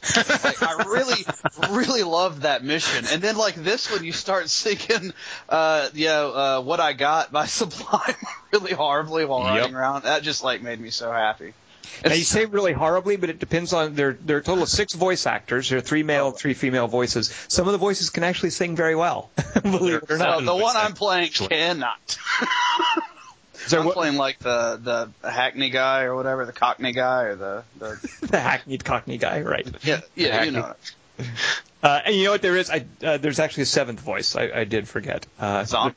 Right, the zombie voice, which is unintelligible and uh, is pretty hilarious in the, in the singing. It, It honestly is pretty hilarious just in general. Yes. The fact that your character talks a lot in this game. It's not like you don't talk like in all the other games. So it's well, like you're going to... Just tell us what's happening. Well, we'll get right on it. You know? Everyone understands him perfectly, which is the beauty. Yeah. Uh, you actually did talk in the second game, but in the first game... You never spoke except for at the conclusion of each of the little story chains. Your guy would say one. You know, actually, maybe he only said one thing at the very end of the game, if I'm not mistaken. You know, I honestly didn't even like the first Saints Row that much. Saints Row two is what really got me going for these. Right. Games. Well, Saints Row, I, yeah, it, it, just as a you know generally polished Grand Theft Auto clone at that stage in the uh, console cycle. Right. It's just with, without the to me without like the rest of it that they've pretty much assembled, the humor comes across as on the stupid side of juvenile, whereas now it comes across as kind of like an actual satirical. Yeah, you know. So I don't know. That's that's like that's what's really impressed me about the game, other than just it's, the uh, fact that they know it's a game and they're not making any like sort of pretense about it. You know, that's just kind of focusing on the fact that. You want to do some crazy shit, they'll let you. so, uh, so McMaster, you are a Nord thief, assassin, yes. lockpicker in Skyrim. What are you in Saints Row three? Apparently I'm a very disturbed Aussie or British guy uh, that has the Semedi mask on, uh, Baron Semedi or Semedi, whatever, however it's pronounced. And, well, uh, now, I don't know if you noticed, there is, of course, a, a pretty hearty character development. Like, uh, you could develop yes. your characters, you can develop your homies, you can improve certain guns. I was thinking more like what – Oh, oh. How are you – what what kind of character are you building in Saints Row three? Most of the time uh, when I focus on stuff, I usually go for like health regeneration, things like okay. that first. Um, but for my guy, yeah, I mean, I, that's really all I've gotten to do so far is really like a lot of health regen stuff. I, I think I also uh, did a little bit of like wanted reduction for a couple of the people just to make it easier to move around. Um, have, you, have you poured cash into any of your weapons yet? Are there any of the weapons that you're gravitating towards? Jeez, let me think. I I haven't really had enough money to put any All right. no. cash in there. Like I've been, I also I increased sprint and stuff like that, and that's pretty expensive. Oh, let me tell you, getting the unlimited sprint was su- such a relief. Like I was so glad yeah. that I finally was able to afford that. Oh, man, that's like the worst part of all those games is not being able to run. Oh. Well, it's uh, you know it, it. The thing is, is with Saints Row three, as you get more money and get further and further into the game, they let you kind of break certain gameplay limitations, including sprint. Like sprint used to be, how effectively can I get away from a battle that's gone bad? You know, I've lost my health. I'm about to get killed. I'm just going to run around this corner and try to get away. Oh, great! I'm out of stamina. They've got me. Uh, eventually, when you get full, you, when you get unlimited sprint, then you don't face that, that limitation anymore. There is even, if you go far enough into the damage reduction, you can make your character immune to bullets. Bullets just don't hurt you. You know, if you get high enough level, All right. and if you fork out enough cash, that is an option that you have. That's uh, some other stuff I bought. I did buy uh, vehicle and bullet uh, damage reduction. Damage reduction, yep. yep. Uh, yeah, that's, uh, that's handy. So, uh, Gary, what kind of character are you building in Saints Row three? I mean, you're only third level. I guess you may not even... you might have bought yeah, another... Much. Maybe you bought a second pistol or something. I don't know. Oh, I, think I, oh, I don't even have a second pistol yet. No, I think I have like five percent bullet damage res- reduction. Oh, that's so cute. And maybe the first tier of health regen boost. uh...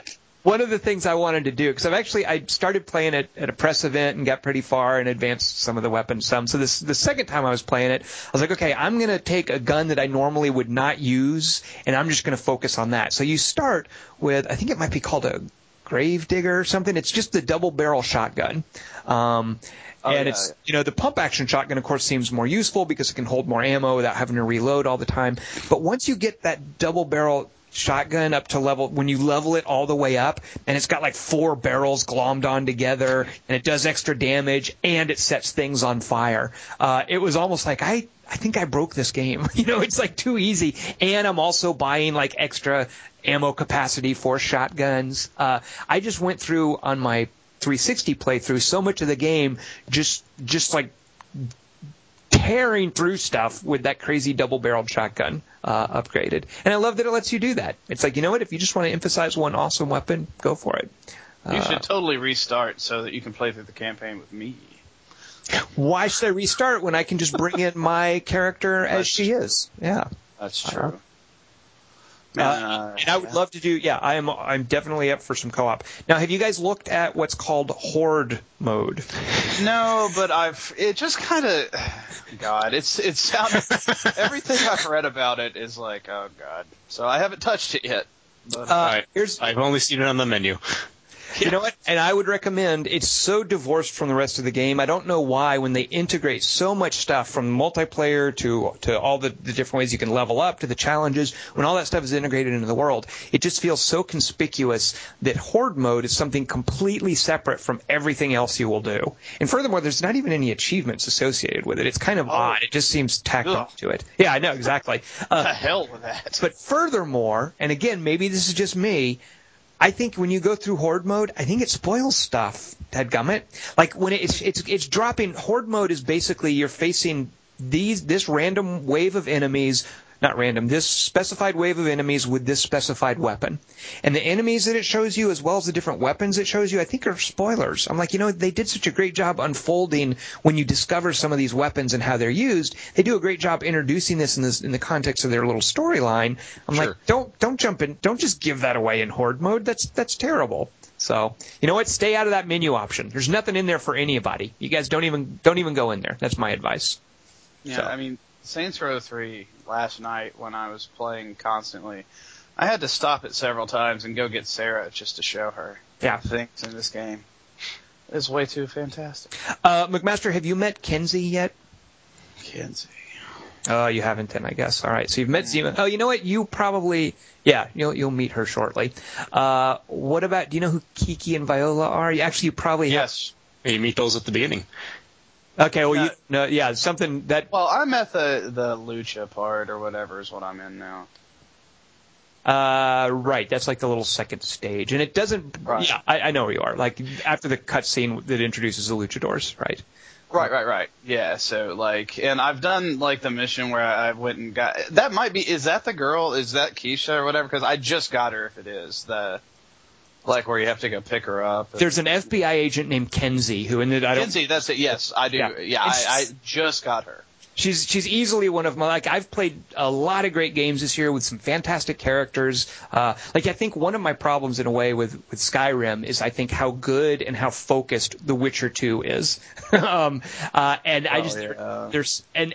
And I just think that, like, Kenzie, for instance, even though it's a completely different kind of game, is every bit as memorable as some of the cool characters in Witcher two. Uh, I think Kenzie's just a great bit of writing, what they ended up uh, doing with her. So, Well, you uh, know, the funny thing about, like, R P Gs, and you mis- mentioned Witcher two and Skyrim, is it's almost, like, to me, like board games in a way, too, how they have the Ameritrash and the, and the you know, the Euro games. You know, it's like we we make some, you know, pretty... good games, but they're very like you know Bethesda games are all very open world, so it's it's almost like a different thing because Witcher's such a guided story, right? Yeah, definitely.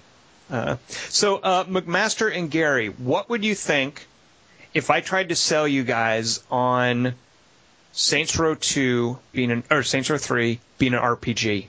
Would you call me crazy or would you go along with that, Gary? What do you More. think? No. Uh, I'd go along with it. All right, so the, uh, McMaster, me, can, I can see what. Is in the upgrade menus that's locked out currently, and looks like there's a lot of depth to delve into there. McMaster, are you going to go up against us? It's two to one at this point. No, I don't think I would say that. I mean, if you're going to count other like games that have any sort of like even light R P G element, it has much deeper R P G elements than yeah. Is there another? I'm trying to think. Is, is there another open world game, traditionally open world game, that has R P G elements as robust as what's in Saints Row three? I don't know the answer to that. I'm just throwing that out there. I'm trying to think. I've never yeah. played it, but didn't, didn't uh, Scarface have a fair amount of deeper elements to it? Dadgummit, I didn't play it either. I felt like I should have. I didn't play it either. It um, seems to me that I've heard that it had good stuff in it, but I can't speak to it. Well, I know Scarface had a lot of stuff about like owning property in the city and things like that. So uh, yeah, uh, yeah. No, I would say Saints Row three, as far as I know, it has to be the deepest of like the open world kind of R P G stuff. Like if you're not counting like you know R P G R P Gs like Skyrim, then yeah. Right. Right. Uh, all right. Okay. Uh, we'll we'll. Gary, what do you have for us this week that's better than both Skyrim and Saints yeah. Row three? You're, yeah, I don't envy you. Yeah. What would be well, your, it's not one of those. Well, Super Mario Land three D is... Oh. No. the uh, my, my game of the week is Skyrim as well. Uh, oh, yeah, I thought the fact that you didn't speak up at, at that at that point I, made me think that you had something else. So, all right, so you picked Skyrim too. Well, that's yeah. anticlimactic. I thought you were holding out with something. No, no holdouts. I, I have the impression that if we were to record this later, Saints Row three might replace it. It's, I think, I know it's going to distract me from Skyrim for a while now. So, uh, it's, God, it's it's so terrible right now. I'm thinking like, God, I've got Skyrim where I can go do whatever I want, and I've got Saints Row three yeah. where I can also go do whatever I want. I'm just glad I'm pretty much finished with Batman before they hit. Yeah, yeah, that was kind of a big thing too. Now, don't forget to go see Calendar Man on Thanksgiving. Uh, I, I missed Calendar Man on Halloween, so I figured oh. I'll let that go. yeah, I, I didn't. I, I'm totally too cool to miss Calendar Man on a holiday. so uh, it's been a great uh, end of the year. I'm not sure. I mean, I, I, I, and honestly, it's basically over at this point for big releases, unless you count the Old Republic. You say it's basically over, and I would kind of agree, McMaster, but I think people who are into the Zelda games would maybe... Oh, is uh, that not out yet? No, they would maybe cuff you about the, the head if you were to say that. Mm. Yeah, that's next week. Uh, Skyward Sword comes out. If you want to, you know, oh. blow the dust uh, off. No, I'm good. No, you sure? Come on, it's late. Yeah. Don't you love that little guy? I, hey, I like Zelda. I just I didn't like the last one. I didn't like the last Wii game. I do not want to shake around to do sword moves. I, I just don't want to. Maybe this That's is the awesome. game that'll finally convince you that it's a worthwhile gameplay mechanic. No. No, I don't think so. Sounds like you're trying to get up. All right. From the name, it sounds like there's going to be a lot of thrusting the Wiimote at the sky. I don't know. Well, yeah. That's all I do. Um... Every time I enter a room. Uh, hey, uh, Gary, do you play Ascension? I do not, no. Oh, man. I think I've I've had that marked in my like app shopper list, looking for a price drop because you know five dollars. I'm not made of money. Oh, sweet Jesus, yes, I know. um, yeah, no, I just got an iPad, so I've been going ridiculous with it. So, McMaster, as a new iPad owner, what apps would you recommend? Like what games? Not not apps. Like what what games have been uh have been in heavy rotation on your new iPad? You know, uh, Infinity Blade actually, which I thought was pretty neat. Yep, thanks for bringing up a game that won't run on my iPhone. Nice work. It won't? Uh, it will not, yes. um, let's see. Uh, you know, I, I played around with the Rage app, but it's eh, whatever. It's kind of boring in a way. Also, it looks really also nice. It will not run on my iPhone. Thank you very much. Um, now, let's get to stuff that might run on Tom's iPhone. Yeah, um, quick graphics horror, McMaster. Field Runners mm-hmm. is a fantastic game. Okay. What, you don't like it? Isn't that like an early tower defense game, like from the yeah. early days of tower defense? Before no, it yeah. was, before it I got think it was one of the first nine. tower defense apps on the iPhone. Yeah, yeah it was. It's just it's a really solid game. Um, they released uh, a Ticket to Ride for the iPod today. Um, oh. Also coming out today is Minecraft uh, for the iOS. Um, Wait, what? Now, Huh. Yeah. The yeah, Minecraft. Minecraft. Actual yep. Minecraft. N- not style. Yes. Not so, not yeah. like some little like... Uh, no, not, not Minecraft with a K or whatever. Or a silent Q. Um, Mod over the I. Yeah. Uh, so actual Minecraft on an iPhone. And it's... Wow, I did not know that. Yep. Is it like full-featured Minecraft? Or yeah, I'm not believing this, McMaster. What's, yeah, what's the catch, McMaster? There's got to oh, be some catch here. Fine, hang on. I'll... It only, like it it's it's only in a little tiny area. It's not the full game, right? It's just like a sample. Yeah. You only get three blocks. Yeah. Yeah, that's it. It's only three blocks. Yeah, that would be the best game. Uh, I don't I don't mean to make you do research. I just I'm a little I, I I'm so I because I've been waiting on a final product of Minecraft. I've never fiddled with it because I know it's been in beta and he's adding features. And it, my whole perspective, my whole stance on this has been, well, you know what, Notch, you've finished this fantastic sounding game that everybody loves, and I'm happy to try it. I was not aware that there was something as final as a Minecraft for the iPhone. Oh, that game has, oh, it's been in a like pretty much final stage. He just keeps adding weird stuff to it all the time. Right, but I'm waiting on him to put gameplay in it. I mean, like actual like reasons to play. Like right now, it's just a big empty sandbox, right? Like hasn't part of his development. Oh no, no, there's a lot more to it. Like this, really? No. Yeah. Yeah. There's, uh, there's a dungeon mode. There's like survival mode. There's That's like, what I'm talking about. That stuff is in there? Yes, it's been in there for like a year. Why did that, no one tell me this, McMaster? I, you didn't ask me. I mean, the thing about Minecraft is that like he it's been in a really like almost near done state for a while. He just keeps fiddling with it, and like if you purchase it on the site, you get it for cheaper than at release, and you get access to play it while he messes with it. And but so like yeah, you start off and you have to build a base and everything, and there are monsters and you fight them, and you can like build portals to other dimensions and crazy crap. Yeah, it's just I awesome. just thought it was at this point a set where people were building like giant Mario statues still. But I did no, not know. No, no, that's been more than that for a while. Yeah. Yeah, a long time. There's so multiplayer you, servers, man. Gary, you knew, you, about have, like, well. you knew about I, this I as well? You knew about this as well, Gary, and you didn't let me know? You just blithely were going on playing this game, not saying, hey, Tom, there's gameplay here. Ha.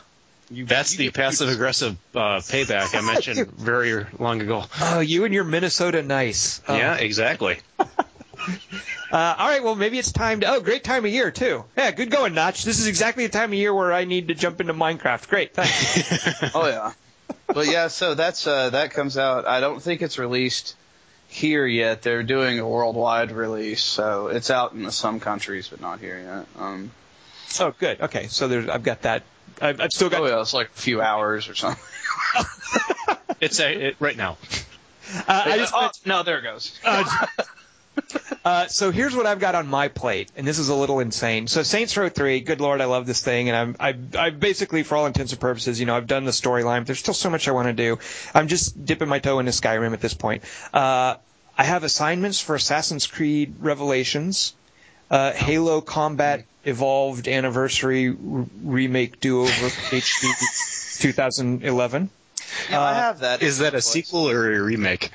Yes and yes. Uh, I, think, I think it's just an H D remake. Isn't that true, McMaster? Yeah, it's just a re- uh, remake of the original. Okay, so yeah. it's, it's like... And it, it adds... Um, it it adds, like, online co-op and stuff, so... But I, I wanted I want to deliver what was a piece of soul-crushing news to me about Halo Combat Anniversary Evolved twenty eleven uh, H D remake, uh, whatever it's called. There super is a uh, super right land. Uh, uh, there you it, there. There's either no firefight mode. Is that what you call the horde mode in Halo? Firefight. Do I yeah, have that firefight, right? Okay. Right. No flood in the firefight mode. Really? Now, how can you? Is that just not the the hugest oversight you could ever oh. make in the history of a re-release? I mean, well, like you know why what? that is, right? Because it's because it's. It's because it's going to be it comes with two discs. It comes with two discs, right? Or is okay. it just one disc? I don't know. The shrink wrap's still on it. I couldn't tell you. I think that it's it, it either comes on two discs, or what it does is it like exits the remake version and it loads Reach's multiplayer engine. That's what you're playing all those maps on is Reach. It just loads the multiplayer engine for it. I don't. I don't care, McMaster. I want. I want. The but that's why there's no flood. That's because ter- they don't have flood and reach. That's not. That doesn't make me feel any better. no, no, it shouldn't. But that's, I just that. want to hear your sadness. Okay, my soul's twisting the knife. That's just terrible. Uh, all right, and uh, let's see. Oh, and also, uh, Anno twenty seventy. Does that do anything for you guys? Do you guys even know what that oh, is? Actually, yeah. That's uh, is that a Paradox game or is that a? No, how dare you? Uh, it's Ubisoft. Uh, it's oh. their it's their city builder, but it's now it's like a sci-fi city builder. Mm. Uh, Anno, I think it was fourteen oh four. It was called that in Europe. Here it was, I think, called Dawn of Discovery, or there's some weird naming shenanigans. But the last Anno game was absolute crack for anybody who's into city builders. Uh, and so also just out today, uh, their their sci-fi version of it, Anno twenty seventy. So, hmm. yeah. So Notch, take your time with that whole. Huh. Minecraft thing. I'm not going to get any time yeah, with that anytime soon. I got plenty of Ascension to play anyway. So, McMaster, uh, let's, yeah, we'll get some Ascension games going as well. So, friend yes. me on whatever the uh, Game Center thing is, and, uh, and and we'll have some of that. Uh, Gary, do you do board games? Occasionally, yes. So, do you have you ever played Ascension? I have not, no. Do you do any of these deck building games like Dominion or Seven City or not or whatever? Dim, uh, I don't know the names of them. Do you do any of these deck building games? There's one called Seven, oh, Seven Wonders. Seven Wonders is what I'm thinking of. Do you do Dominion or Seven Wonders? You played those? Nope, don't know those names. Okay. I think deck building. I think back uh, rather long ago to when Magic the Gathering launched. So, yeah, oh, deck yeah. building games, it's like that, but instead of being collectible, it's a self-contained set. Self-contained, and yeah. You're, you're doing it with multiple players, where it's like playing a draft game, where each of you are sort of dealing with the same cards, trying to build a, a deck that uh, is going to be better than the deck being built by the other guys. Uh, oh, so it uses some of the same dynamics, but in a competitive head-to-head environment. Uh, and yeah. Ascension, which is the game McMaster mentioned, is, I think... With my limited knowledge of them, I've sampled. I'm a dilettante when it comes to deck building games, but I think uh, is the best deck building game that's out there for just how focused it is, uh, the the, the um, gameplay dynamics they put in there. It's real similar to Dominion, which I think is a touch better, but I like Ascension a lot. It's right. just really similar to Dominion. Dominion was always for me. I only tried it a few times, kind of like dry. Uh, like I kind of like There's it. There's a lot of expansions for it, which kind of that's what make I've it heard, like, yeah. really fascinating. There's yeah. like a ton of stuff out there. There's a lot of different combinations now. But Ascension is just like so weird and funky, and I I, I really like it. Yeah, like I look at the stuff in Ascension, and I'm like, who the heck thought this up? Like I love getting that sort of sense when I look at a game, when I look at the creative stuff in a game, thinking like, that's crazy. Where did they think that up? Uh, I, I like how taken aback I am by by some of the stuff in Ascension. Uh, oh yeah, it's a, it's definitely fun. I hope they come out with some expansions for it. There is an expansion for it. Is there? Uh, yes, there's a, an expansion called, uh, oh, I don't know the name of it, but I own it. Uh, it's basically you can play it as a separate set of cards, or you can shuffle it in with the main deck. Uh, It's also, I believe they had plans to release it for the iPad version at, at some point oh, as well, good. Or iPhone version for those of us who don't have an iPad. Um, See, yeah, like all the Dominion uh, expansions, you can do that too. You can play it as like a separate thing. Right, right. Yeah. Those are, yeah. You should check those out. Not going to. I got way no. other things to do. I'm not going to do it. After. No. oh, oh yes, and King of Dragon Pass. One last thing. King of Dragon Pass. Don't forget. Yeah, that is a good one. Oh, yeah. Yep. It's no Darklands. Well, no. uh, McMaster, what are we going to do for folks next week, and who's going to join us? Next week, we are going to give you our games of the week, oh, our yeah. news of the week, mm-hmm. our post of the week. That we and will. Our podcast uh, friend next week, the twenty-third, will be Demon G Sides. Oh, that kid. He's awesome. Justin, oh, yes. I hope it's okay to say his real name. Yeah, I've said his real name. On a, he's been on a podcast with me before. Uh, maybe Justin will give us some StarCraft two tips. I hear he's pretty good at it. Oh, well, there you have it. Uh, uh, Gary, do you do StarCraft two? Do you do any R T Ses? No, not really an R T S guy. Okay, well, yeah. we won't hold Solidarity. That. Uh, that, that then won't eat into your Saints Row three time, Gary. yeah. StarCraft uh, two. Uh, thank you for hanging out with us today. I am Thank you for so, having me. And I'm so glad that we all pretty much, we kind of sucked at picking different things in terms of like our news and our games. Like a lot of overlap there. Uh, but that's okay, I guess. I suck anyway. so, uh, all right, do you think we'll still be talking about Skyrim in two weeks, in three weeks? Yes. Is it, is it, is it just a flavor of the month game? No, see, that's what I think's so great about Skyrim, really, in its own right, is that I'm not so worried about just, like, ramming through it or whatever, because I, you know, hell, I can just jump into it for quite some time, and it'll still be fresh. Well, and Gary, I'm a little jealous of what you get to enjoy, and McMaster, you'll be able to do this, too. Uh, the mod scene, I imagine yeah, Skyrim's definitely. pretty exciting, thinking uh, down... down the road to what kinds of stuff you'll have. That's a big part of why I'm not too concerned about setting it aside for a while. Right. Yeah, tear up stuff. Absolutely. All right. Well, and as I said before, uh, if you guys need any skeever tales, let me know. Right. I'd be happy to help you there. Uh, I am Tom Chick. This has been me, Jason McMaster, and Gary. Let me try this, Gary. Tell me how close right. I get. Go ahead. Achenbach? Achenbach. Achenbach. I was close. close. Just one. That last little syllable threw you off. All right. Well, thanks for hanging out with us, Gary, and we'll we'll see you around on the forum. Alrighty.